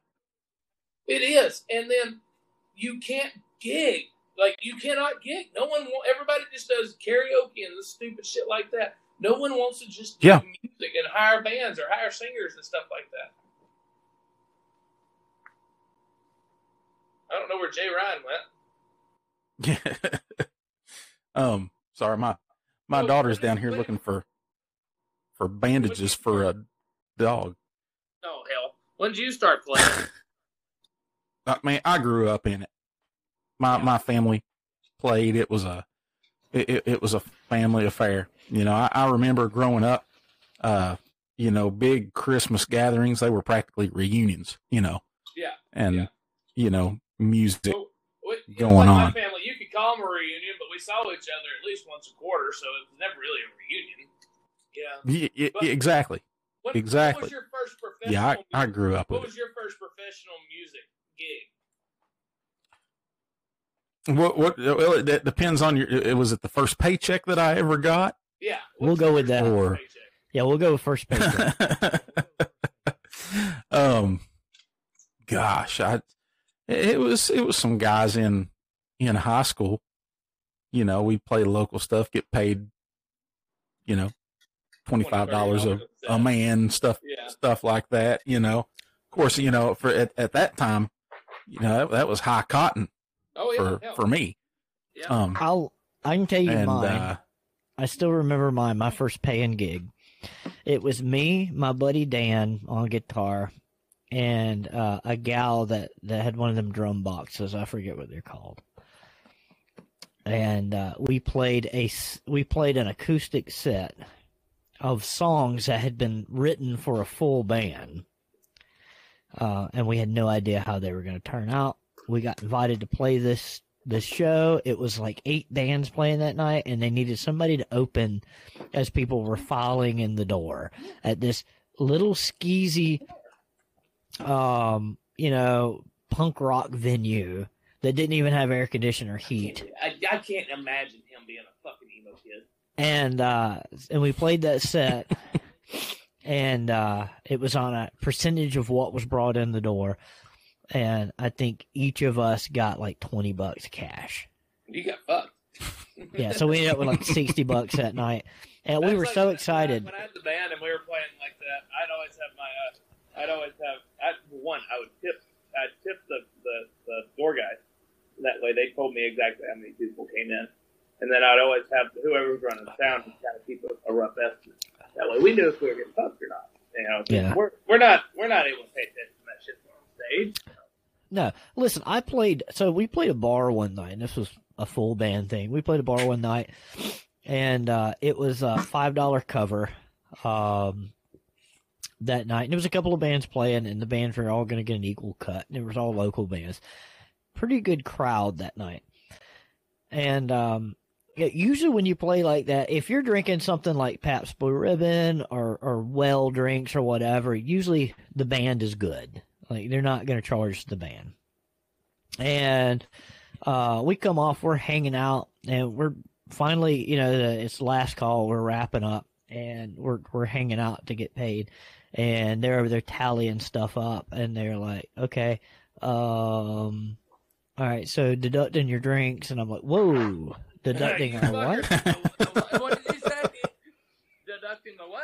Yeah, like you know, we weren't gonna make, but like a you know, probably two hundred bucks anyway, and they deducted one hundred and fifty bucks for drinks. I'm Gosh. like, you, you you've reminded me uh, you've reminded me of something that I haven't thought about since it happened basically so you know with with Marty I made a day rate it didn't matter if one person showed up or 10,000 people showed up Yeah. I made the same paycheck after every show and that's, we that's had because done, you literally played bass for the lead singer of Shenandoah. it must be nice. well, we had done, we did a two week tour up into to Canada, all the way up into Prince Edward Island and back down. And we, we had one show just north of Maine up in, in Canada. I can't remember the name of the, the little town, but there was a lady there and, uh, the, the, the Canadians right across from the border, they do have the same accent as people from Maine and Oh, yeah, uh, yeah. she she was going to she had a food truck up there. I'm I'm going to fix you all some of the, the, the best lobster you've ever had. You know, Did and you just, have a- just did- going on about Did you have a lobster just, roll? just just just going on about it. Well, we we go to her food truck, and uh, Marty was doing his thing. He was in the bus or something, and, and the rest of the band we went up to that that place, and we were like, yeah, yeah, we'll we'll we'll take that. So she she fixed us fixed us up with, I mean, a whole boiled lobster, fried clams. I mean, just the works. My, my kind of food. And right then- there. no And shit. and and and then after she was done, and after we ate, that that'll be eighty five dollars for each of us. oh no, no. And I was like, what? You know, that's All I, that, that's all I can think about that, that's a point significant portion of my paycheck that I'm getting for being here today. is considering that I'm from the deep south. Is all I can think about is uh, Sammy Kershaw. We sit there talking by the lobster tank. If I have to hear, if I why did this have to be the song that everybody wants to go date their redneck girlfriend? I know, Queen of Really a double like wide trailer. song. Like Hey. it, it was a good song, and now they've ruined it for me. Like you know, so they've, the, they've ruined uh, Sammy Kershaw for me. That, that takes the one of my favorite parts uh, of playing music is the guys that you get to make music with. I, I can second you with that. I wholeheartedly agree. You know, you, you especially if you're spending. You, you do, you do, and you know, it's like I was telling you on that uh, that TikTok live that night. You know, the last year that I worked for Marty, I was on the road 280 days that year. You know, we were we were gone. I was a touring musician on And- the road 280 days, boo. Yeah. I, don't, I I don't mean, even want to. I don't want you to know, it. I, I, I I rented an apartment with a buddy of mine, and I was I basically just paid rent. I was never there, and uh, you were but but just those, yeah, yeah, you know, but but those guys that that you travel with are just. That there was one guy in Marty's band, um, absolutely just hilarious all the time. He didn't even mean to be. That it was just it was just him, and and the funny, the, my favorite part about him. So when we were out on the road, he kept a one liter bottle of Evan Williams bourbon in his suitcase. And when we got to where we were going, here'd come that bottle, and he grabbed that little clear plastic motel cup and start pouring shots. And after about six or seven of those, he'd turn that TV over to QVC and start ordering shit. He'd get drunk and start ordering shit. And so uh, I, I was with him. I was rooming with him one night, and I saw him. Intervention with him. Like, hey man, so, so, so I was with him, and on the and I, I saw him screwing around with the phone one night. You know, didn't think anything of it. And the next week he showed up, and uh, hi- his offstage attire was consistent: a black T-shirt and black sweatpants. That's all he wore ever. And, this is And- Sammy Kershaw, you said? No, no, it was uh, Marty Raybon. Oh, Marty Raybon, yeah. It, it was it was it was one of his guitarists, Why and uh, he ordering things off QVC? so What, so he, diamond, diamond he just- it, it, it was his thing. It was his thing. And, and he showed up and, and it looked like his t-shirt. It looked like somebody had taken a tube of super glue, held it in the palm of their hand and then just crushed it with their fist and it squirted all over the front of his shirt. And I was like, yeah, what in the hell? I said, what in the hell? He goes, man, he says, I bought it off the, the home shopping network. He says, it's, it's called Mend It. And I said, Mend It? What, what is that? And he goes, There we go. I got You're something supposed to show you. Right there. Look at that fella. that fella right there. and I was telling you, I did not strike a note on that album. I'm on the cover. That was recorded during my hiatus between my two stints with Marty. So they recorded it. They did all the work. And the day I came back, that was the day of my first show back with Marty. He said, we have a photo session for that album. And, uh, I got to pose and, You're telling me you didn't bring clothes for that? right. I've, I've been in that situation before too. Oh yeah, we're gonna we're gonna do a photo shoot, and I'm like, I don't I don't have clothes for that. You're right. I have, I have clothes to sweat in. So the three of us have kind of something in common. Whoa, whoa, whoa, whoa, whoa, whoa. Let me get a dip in. Let, don't, don't just show me packing my lip. I know. Here's a, no. I'm gonna show you packing your lip because the the video is probably just gonna go on Patreon. the uh, but we all have something in common, and that is the three of us kind of have a, a a taste for kind of bougie bougie kind of horses. Like I like Morgans and Cleveland Bays and Thoroughbreds and Warm Bloods. And me too. I was about to say, and you too. Like most people be like, "Oh, that's a guy that has some kind of, you know, roachy ass, you know, Ranch Appaloosa or, or mm-hmm. Mustang or, or you know, some Hancock quarter horse or something." Oh, I take whatever stay I can put a saddle on. Well, that that's really me. It, you know, you know what my favorite breed is is uh, sane and sound. yeah, sane and sound. There know, Um, easy to keep weight on. yeah, anything, any, easy, easy keeper's a great breed uh, to look for. I, I got a couple of registered easy keepers that I, you know, I, I selected out and I breed, I breed out to 'em. Th- That's what we got to start. Is we got to start the American Easy Keeper Association, buddy. I want to be the president of that shit. I've, I've got I've got some dandy foundation stock over here. We spell we spell keeper with a Q. yeah, that's right. E-Z-Q, A-E-Z-Q-A. oh my god! Eat your heart out, AQHA. Here comes the Easy Keeper Association. The uh, That's- w- wait till you see our events. No, right there, and I want royalties. that's right. Uh, our horses run barrel patterns in minutes instead of seconds. I'm, They're I'm gonna put my dog out real quick. Go ahead, and put your dog out. Our uh, yeah, Easy Keeper Association built for feed, not speed. That's right. The uh, you know, I'm I'm fortunate. Like I have my little half Morgan, and she's super easy keeper, and then I have this bougie ass cart horse. That's a Welsh Percheron special bred cart horse, bred to be a gray. Um, she's a baby doll. She's an absolute baby doll. Easiest keeper in the world. Like if she looks at food, she blows up. Well, uh, so I've got Bear. I'm, down to one horse right now, and I kind of did that on purpose because I knew that was going, I was going to be in the CDL school for a month, and so I I brought Bear and Sage over here to the west side of Washington with me. And Bear is just a he's just a great quarter horse. I could register him. I'm not going to pay the money. He's a gelding. Why would I register a gelding? It, it, Yeah. it- you're not going to breed him, so it doesn't really matter. If you're not going to Yeah. sell him, it doesn't make a difference. And on that, you know, people always say, "Oh, he's my forever horse." He's my forever horse. He's my forever. Everything's got a price. My mind when people say that. Exactly. Everything's got a Oh, price. I got my damn forever horse, and you know, it's like, well, I mean, I mean, I can't say if someone offered me the right amount of money for him. All right, yeah, I'm. Listen, if you can afford to pay a million dollars for Tater Mare over here, that well, I say it's going to die here. She's going to die wherever a million dollars is going to take her. Because if you're going to pay, if you're going to pay a million dollars for her, you're going to take real. something that was actually reasonable or, or decent for Bear.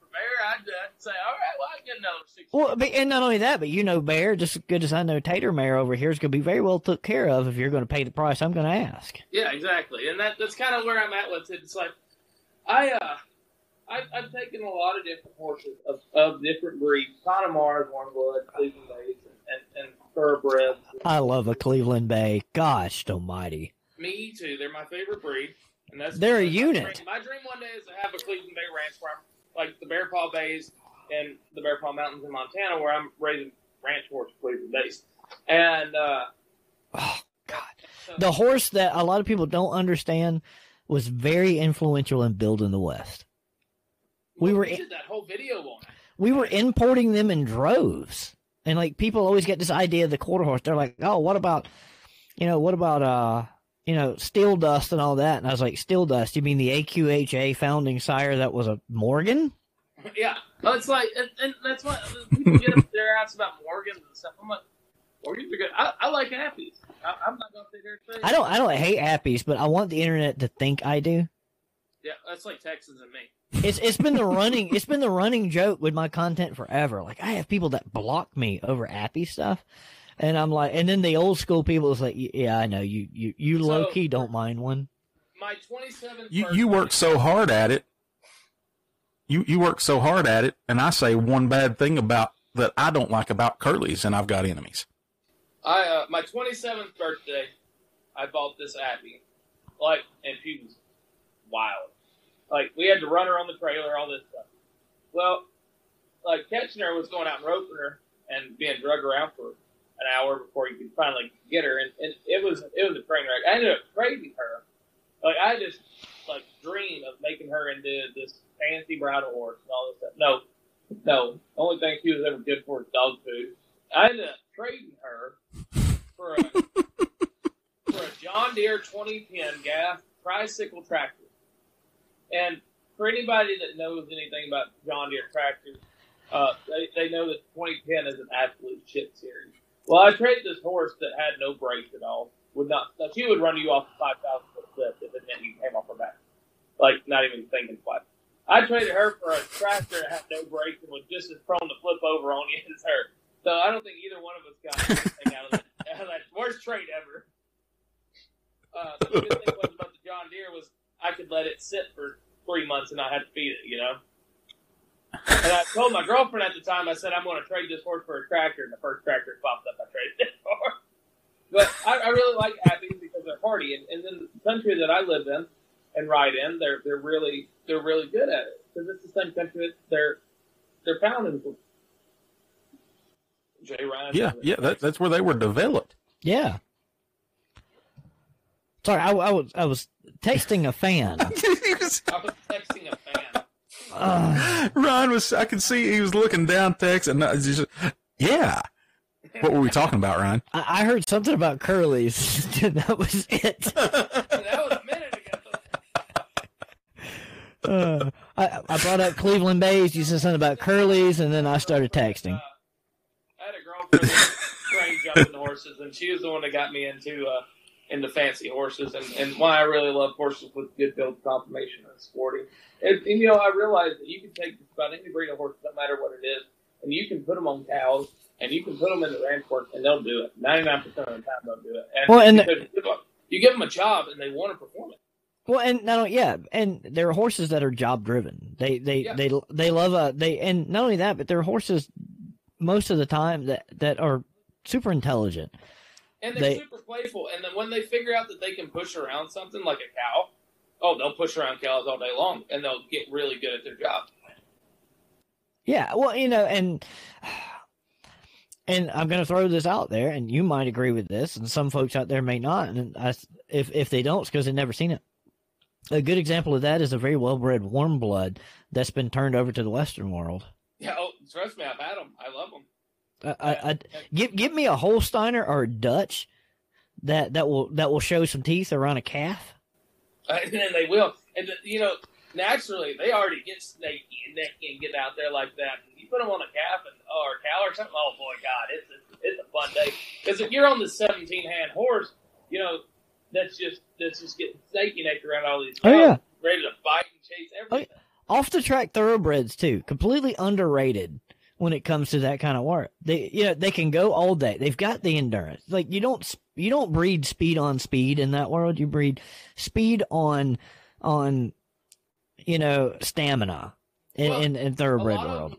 you know, you can also use them in the endurance world because they're athletic and and they'll go all day long. Um, and you, it, uh, so here in Washington, there's a lot of off-track thoroughbreds. We have a bunch of racetracks around the West Coast. We have Emerald Downs Grants Pass and all the ones in California, and and so there's a lot of off-track horses that get sold. And I, I restarted a few, and some of them I've absolutely hated and hated my life and wanted to put a bullet in them, and other ones I've absolutely loved. And but there's also been quarter horses just like that. There's been warm bloods like that. There's been dogs just like that. And so it's just you. Every horse, every dog, every person has a personality. They're all individuals, and you have to harness their individuality, and and you can make good horses out of you know what some might some it might be shit in the arena, but you put it outside on a trail, and once you finally teach them what the trail is, good example. When I worked at Dude Ranch, it gave me an opportunity to take a lot of outside horses and put a lot of miles on. So I had this warm blood last year. Uh, he did not know what a trail was when I first got it. He, you know, he'd be all over the mountainside and nowhere on the trail. Water, if he saw water, he would freeze or jump straight over it. Two weeks into riding him, you would think this son of a bitch was born with cows, and you know, and in the mountains because he was just he, he, he gave him a job and a purpose, and uh, I didn't quit on him Well- and just push him through it, and, and he became a really good horse. Regardless of the breed, regardless of the discipline, you know that that old adage holds true. Miles make horses.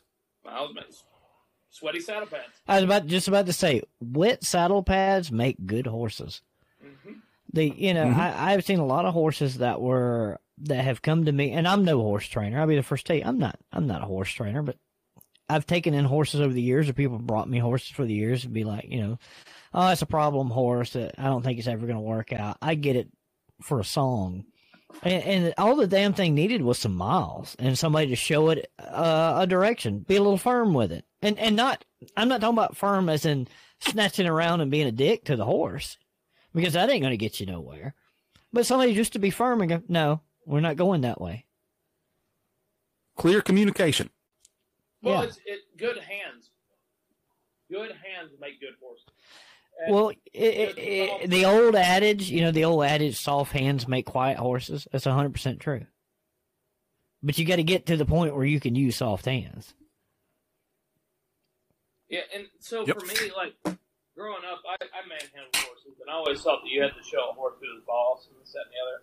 And it wasn't until my mid twenties when I actually learned, like I said, when I actually learned how to ride and how to be a horseman, and and started actually embracing that.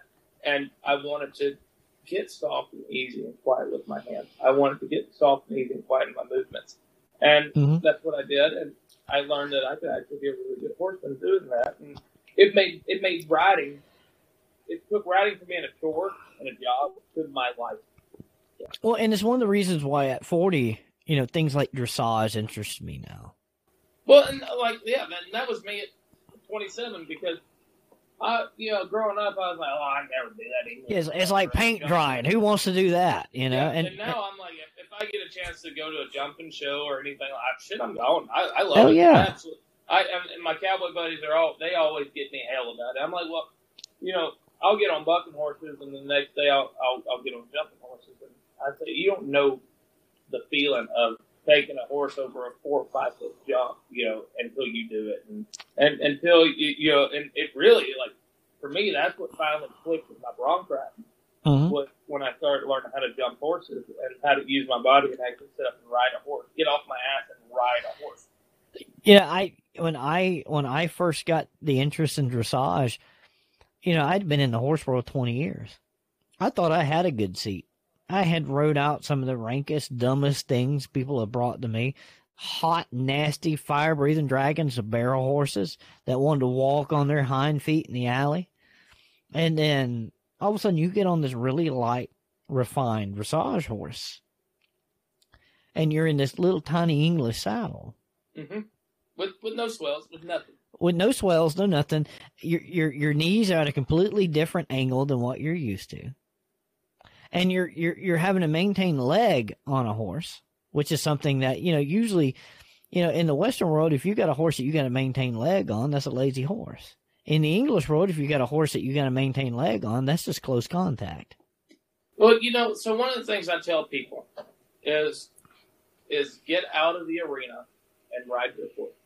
Get mm-hmm. out of the arena and get on trails. Get get in the pasture. Get somewhere where you're out of your comfort zone. But the the flip side of the coin is get out of the pasture, get out of the pen, and take your horse in the arena and refine. That's And right. You, you can do a lot. You can do a lot more refining in the You- arena than you can outside. You're going to learn a whole lot about your horse and yourself, exactly. M- And more about yourself. you, you exactly, and your your downfalls and how you've cheated horses, and and so it's you get in the arena to refine, and you get out of the arena to use those things that you those Yeah. those lessons that you have taught in the arena to be be a good horseman and be a good stockman. That's right. You know, uh, when we were younger, we, you know, we, we focus on the positive, and that's what keeps us going. As we get older, we look at the things that we don't do so good, the the negative things, and we build off of those. Like it's it is is a thing that happens to all of us. And when I started this journey with dressage, now granted that I I want to take my novice dressage test in Western dressage it is still dressage. It, it doesn't matter if it's English or Western. Uh, dressage is dressage. It, it's the same test. It just has different names for the movements. Um, but uh, you know, and, and I'm looking at myself as a horseman, and for years I considered myself a horseman. You know, and and when I started this journey, the the first thing I learned really really quick was, you know, I'm a rider not as much of a horseman as I thought. You know, when you start when you start really refining a horse, and and I'm telling you folks out there that are listening, dressage, as boring as it is to watch, will make or break a competent rider at the lowest levels. At the absolute. So my ex, the first time she she took my stirrups from me, I, you know, Oh. I've, I've, ridden, I've ridden bareback, just get on horse. Like I've always done, just get on horse. Like whenever I'd go to get horses and bring them in the arena for you know anything, I'd always hop on a bareback in the halter and ride them up and stuff like that. Or I just go out ride bareback or something. The first time I took a lesson from her, and she took my stirrups away from me, I didn't know what. Five minutes in, I am dying. I am hurting. I am in every bit of pain just from muscles that I've never used. And you know, four or five lessons into it, you actually learn what contact is, and you learn how to use your body, how you're supposed to sit, your proper position. I always tell people if you're slouched in a saddle, you're you're not ever going to have a good time, and, and you're going to have a horrible ride. Horseback riding was not meant to be a slouch. You, you have to be No. erect. You have to you have to sit up straight. You have to have your knees and your legs in the right position. Like there is a proper body position to ride your horse, and it's not only for you, but it's also for co- communication and contact with your horse. That's right. Because if you're not carrying yourself properly, then all your horse is doing is carrying the dead weight of a saddle, with you. and and you're not riding. You're just sitting there poking along on a trail. And and your horse one of the- knows that, by the way. Your Oh, yeah, horse think that was your horse knows that. that was one of the biggest gripes I had when I was when I did dude wrangling. Was people that would come out and post on a horse, and I get it. That's, that's what they pay for. Half these horses, that's all they want. Is it's pretty much a retirement for them. But you know, as as someone that was trained and and and taught you know proper riding, and it's trying to communicate to people, hey, this is not how you ride a horse. This is just poking along on a trail.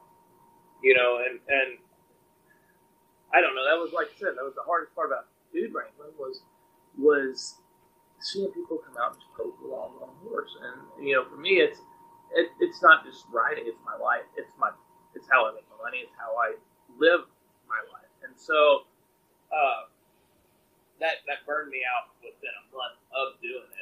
You know, if I hadn't have told my the crew that I worked with and my bosses that I would stay on for the whole season, I'd have left just because of that stuff. But I, I think it takes a special kind of person to be able to put up with that stuff and, and to be able to put up with people. I like cowboying and I like range riding because I'm out there by myself.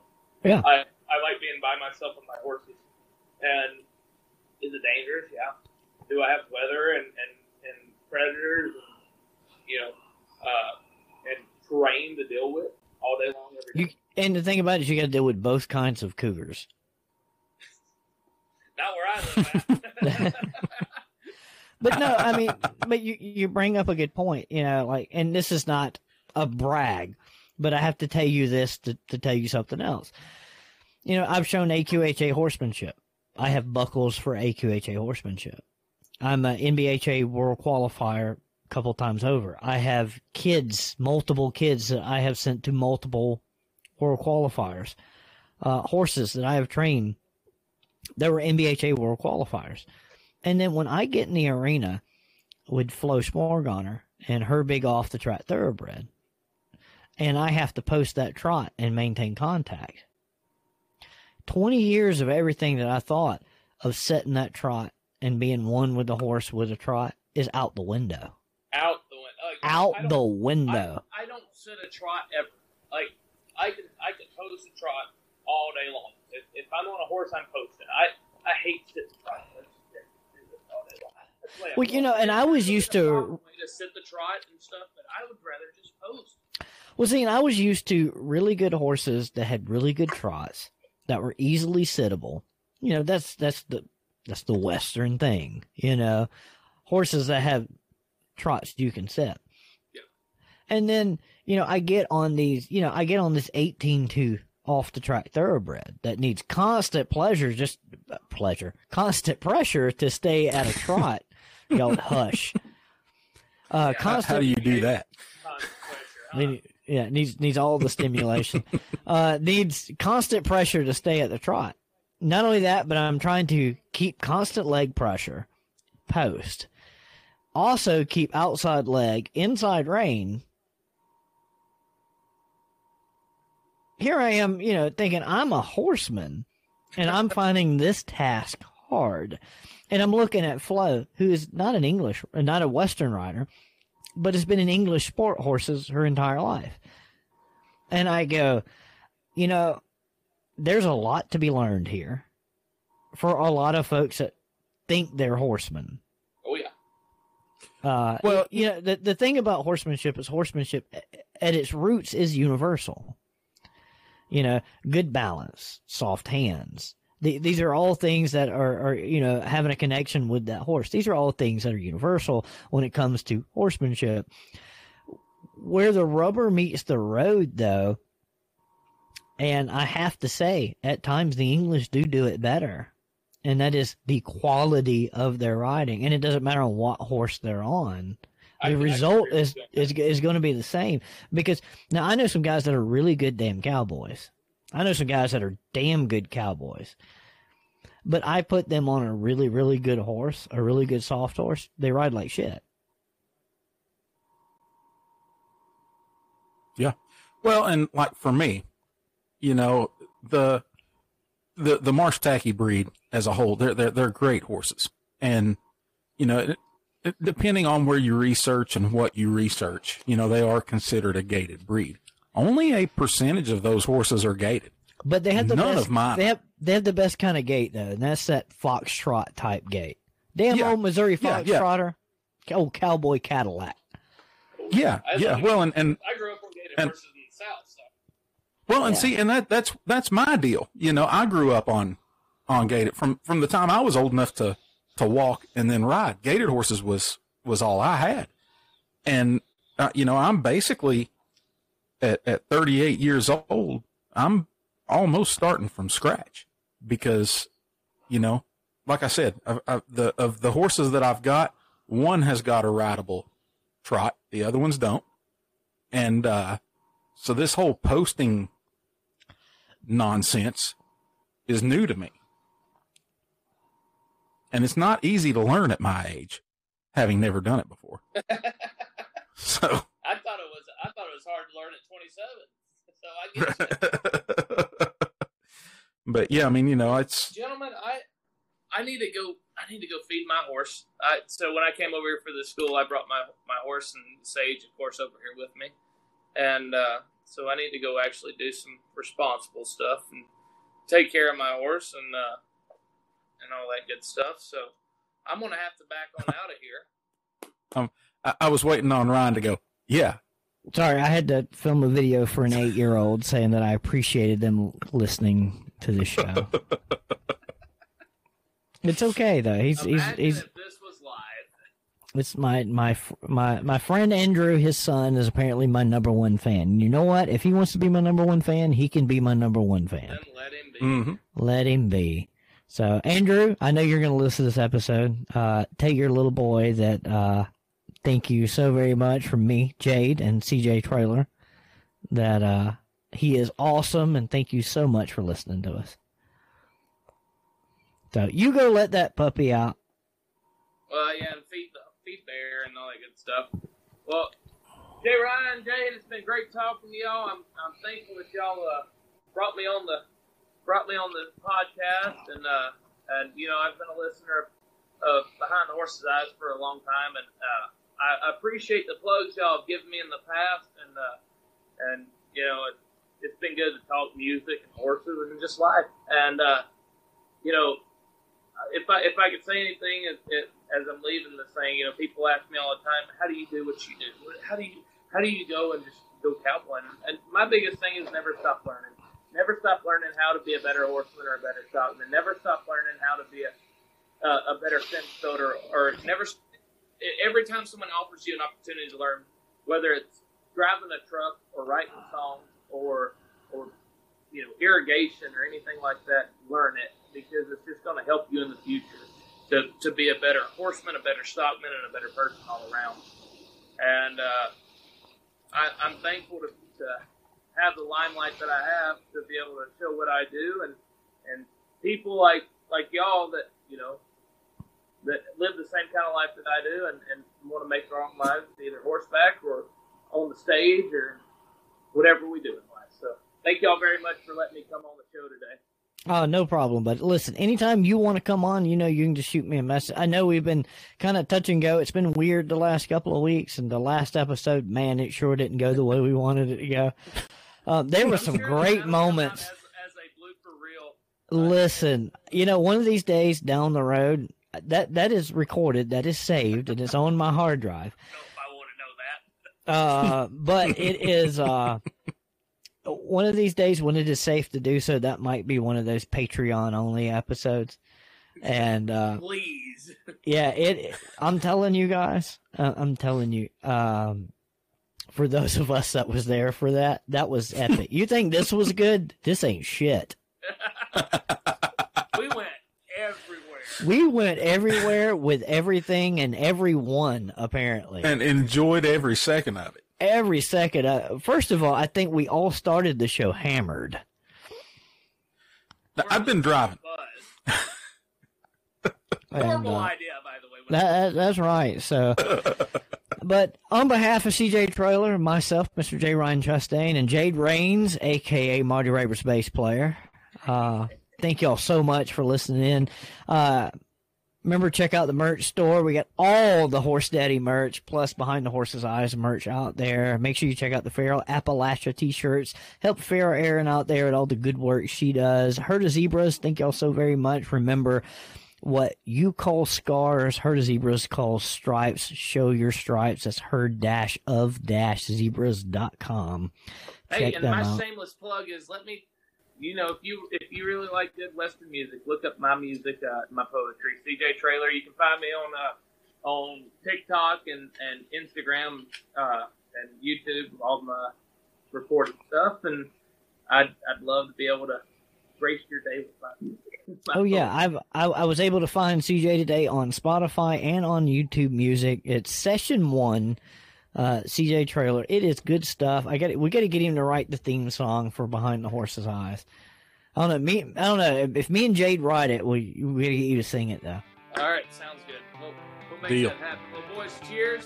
Cheers. Y'all have a good night. Thanks for all the listeners out there. All right, buddy.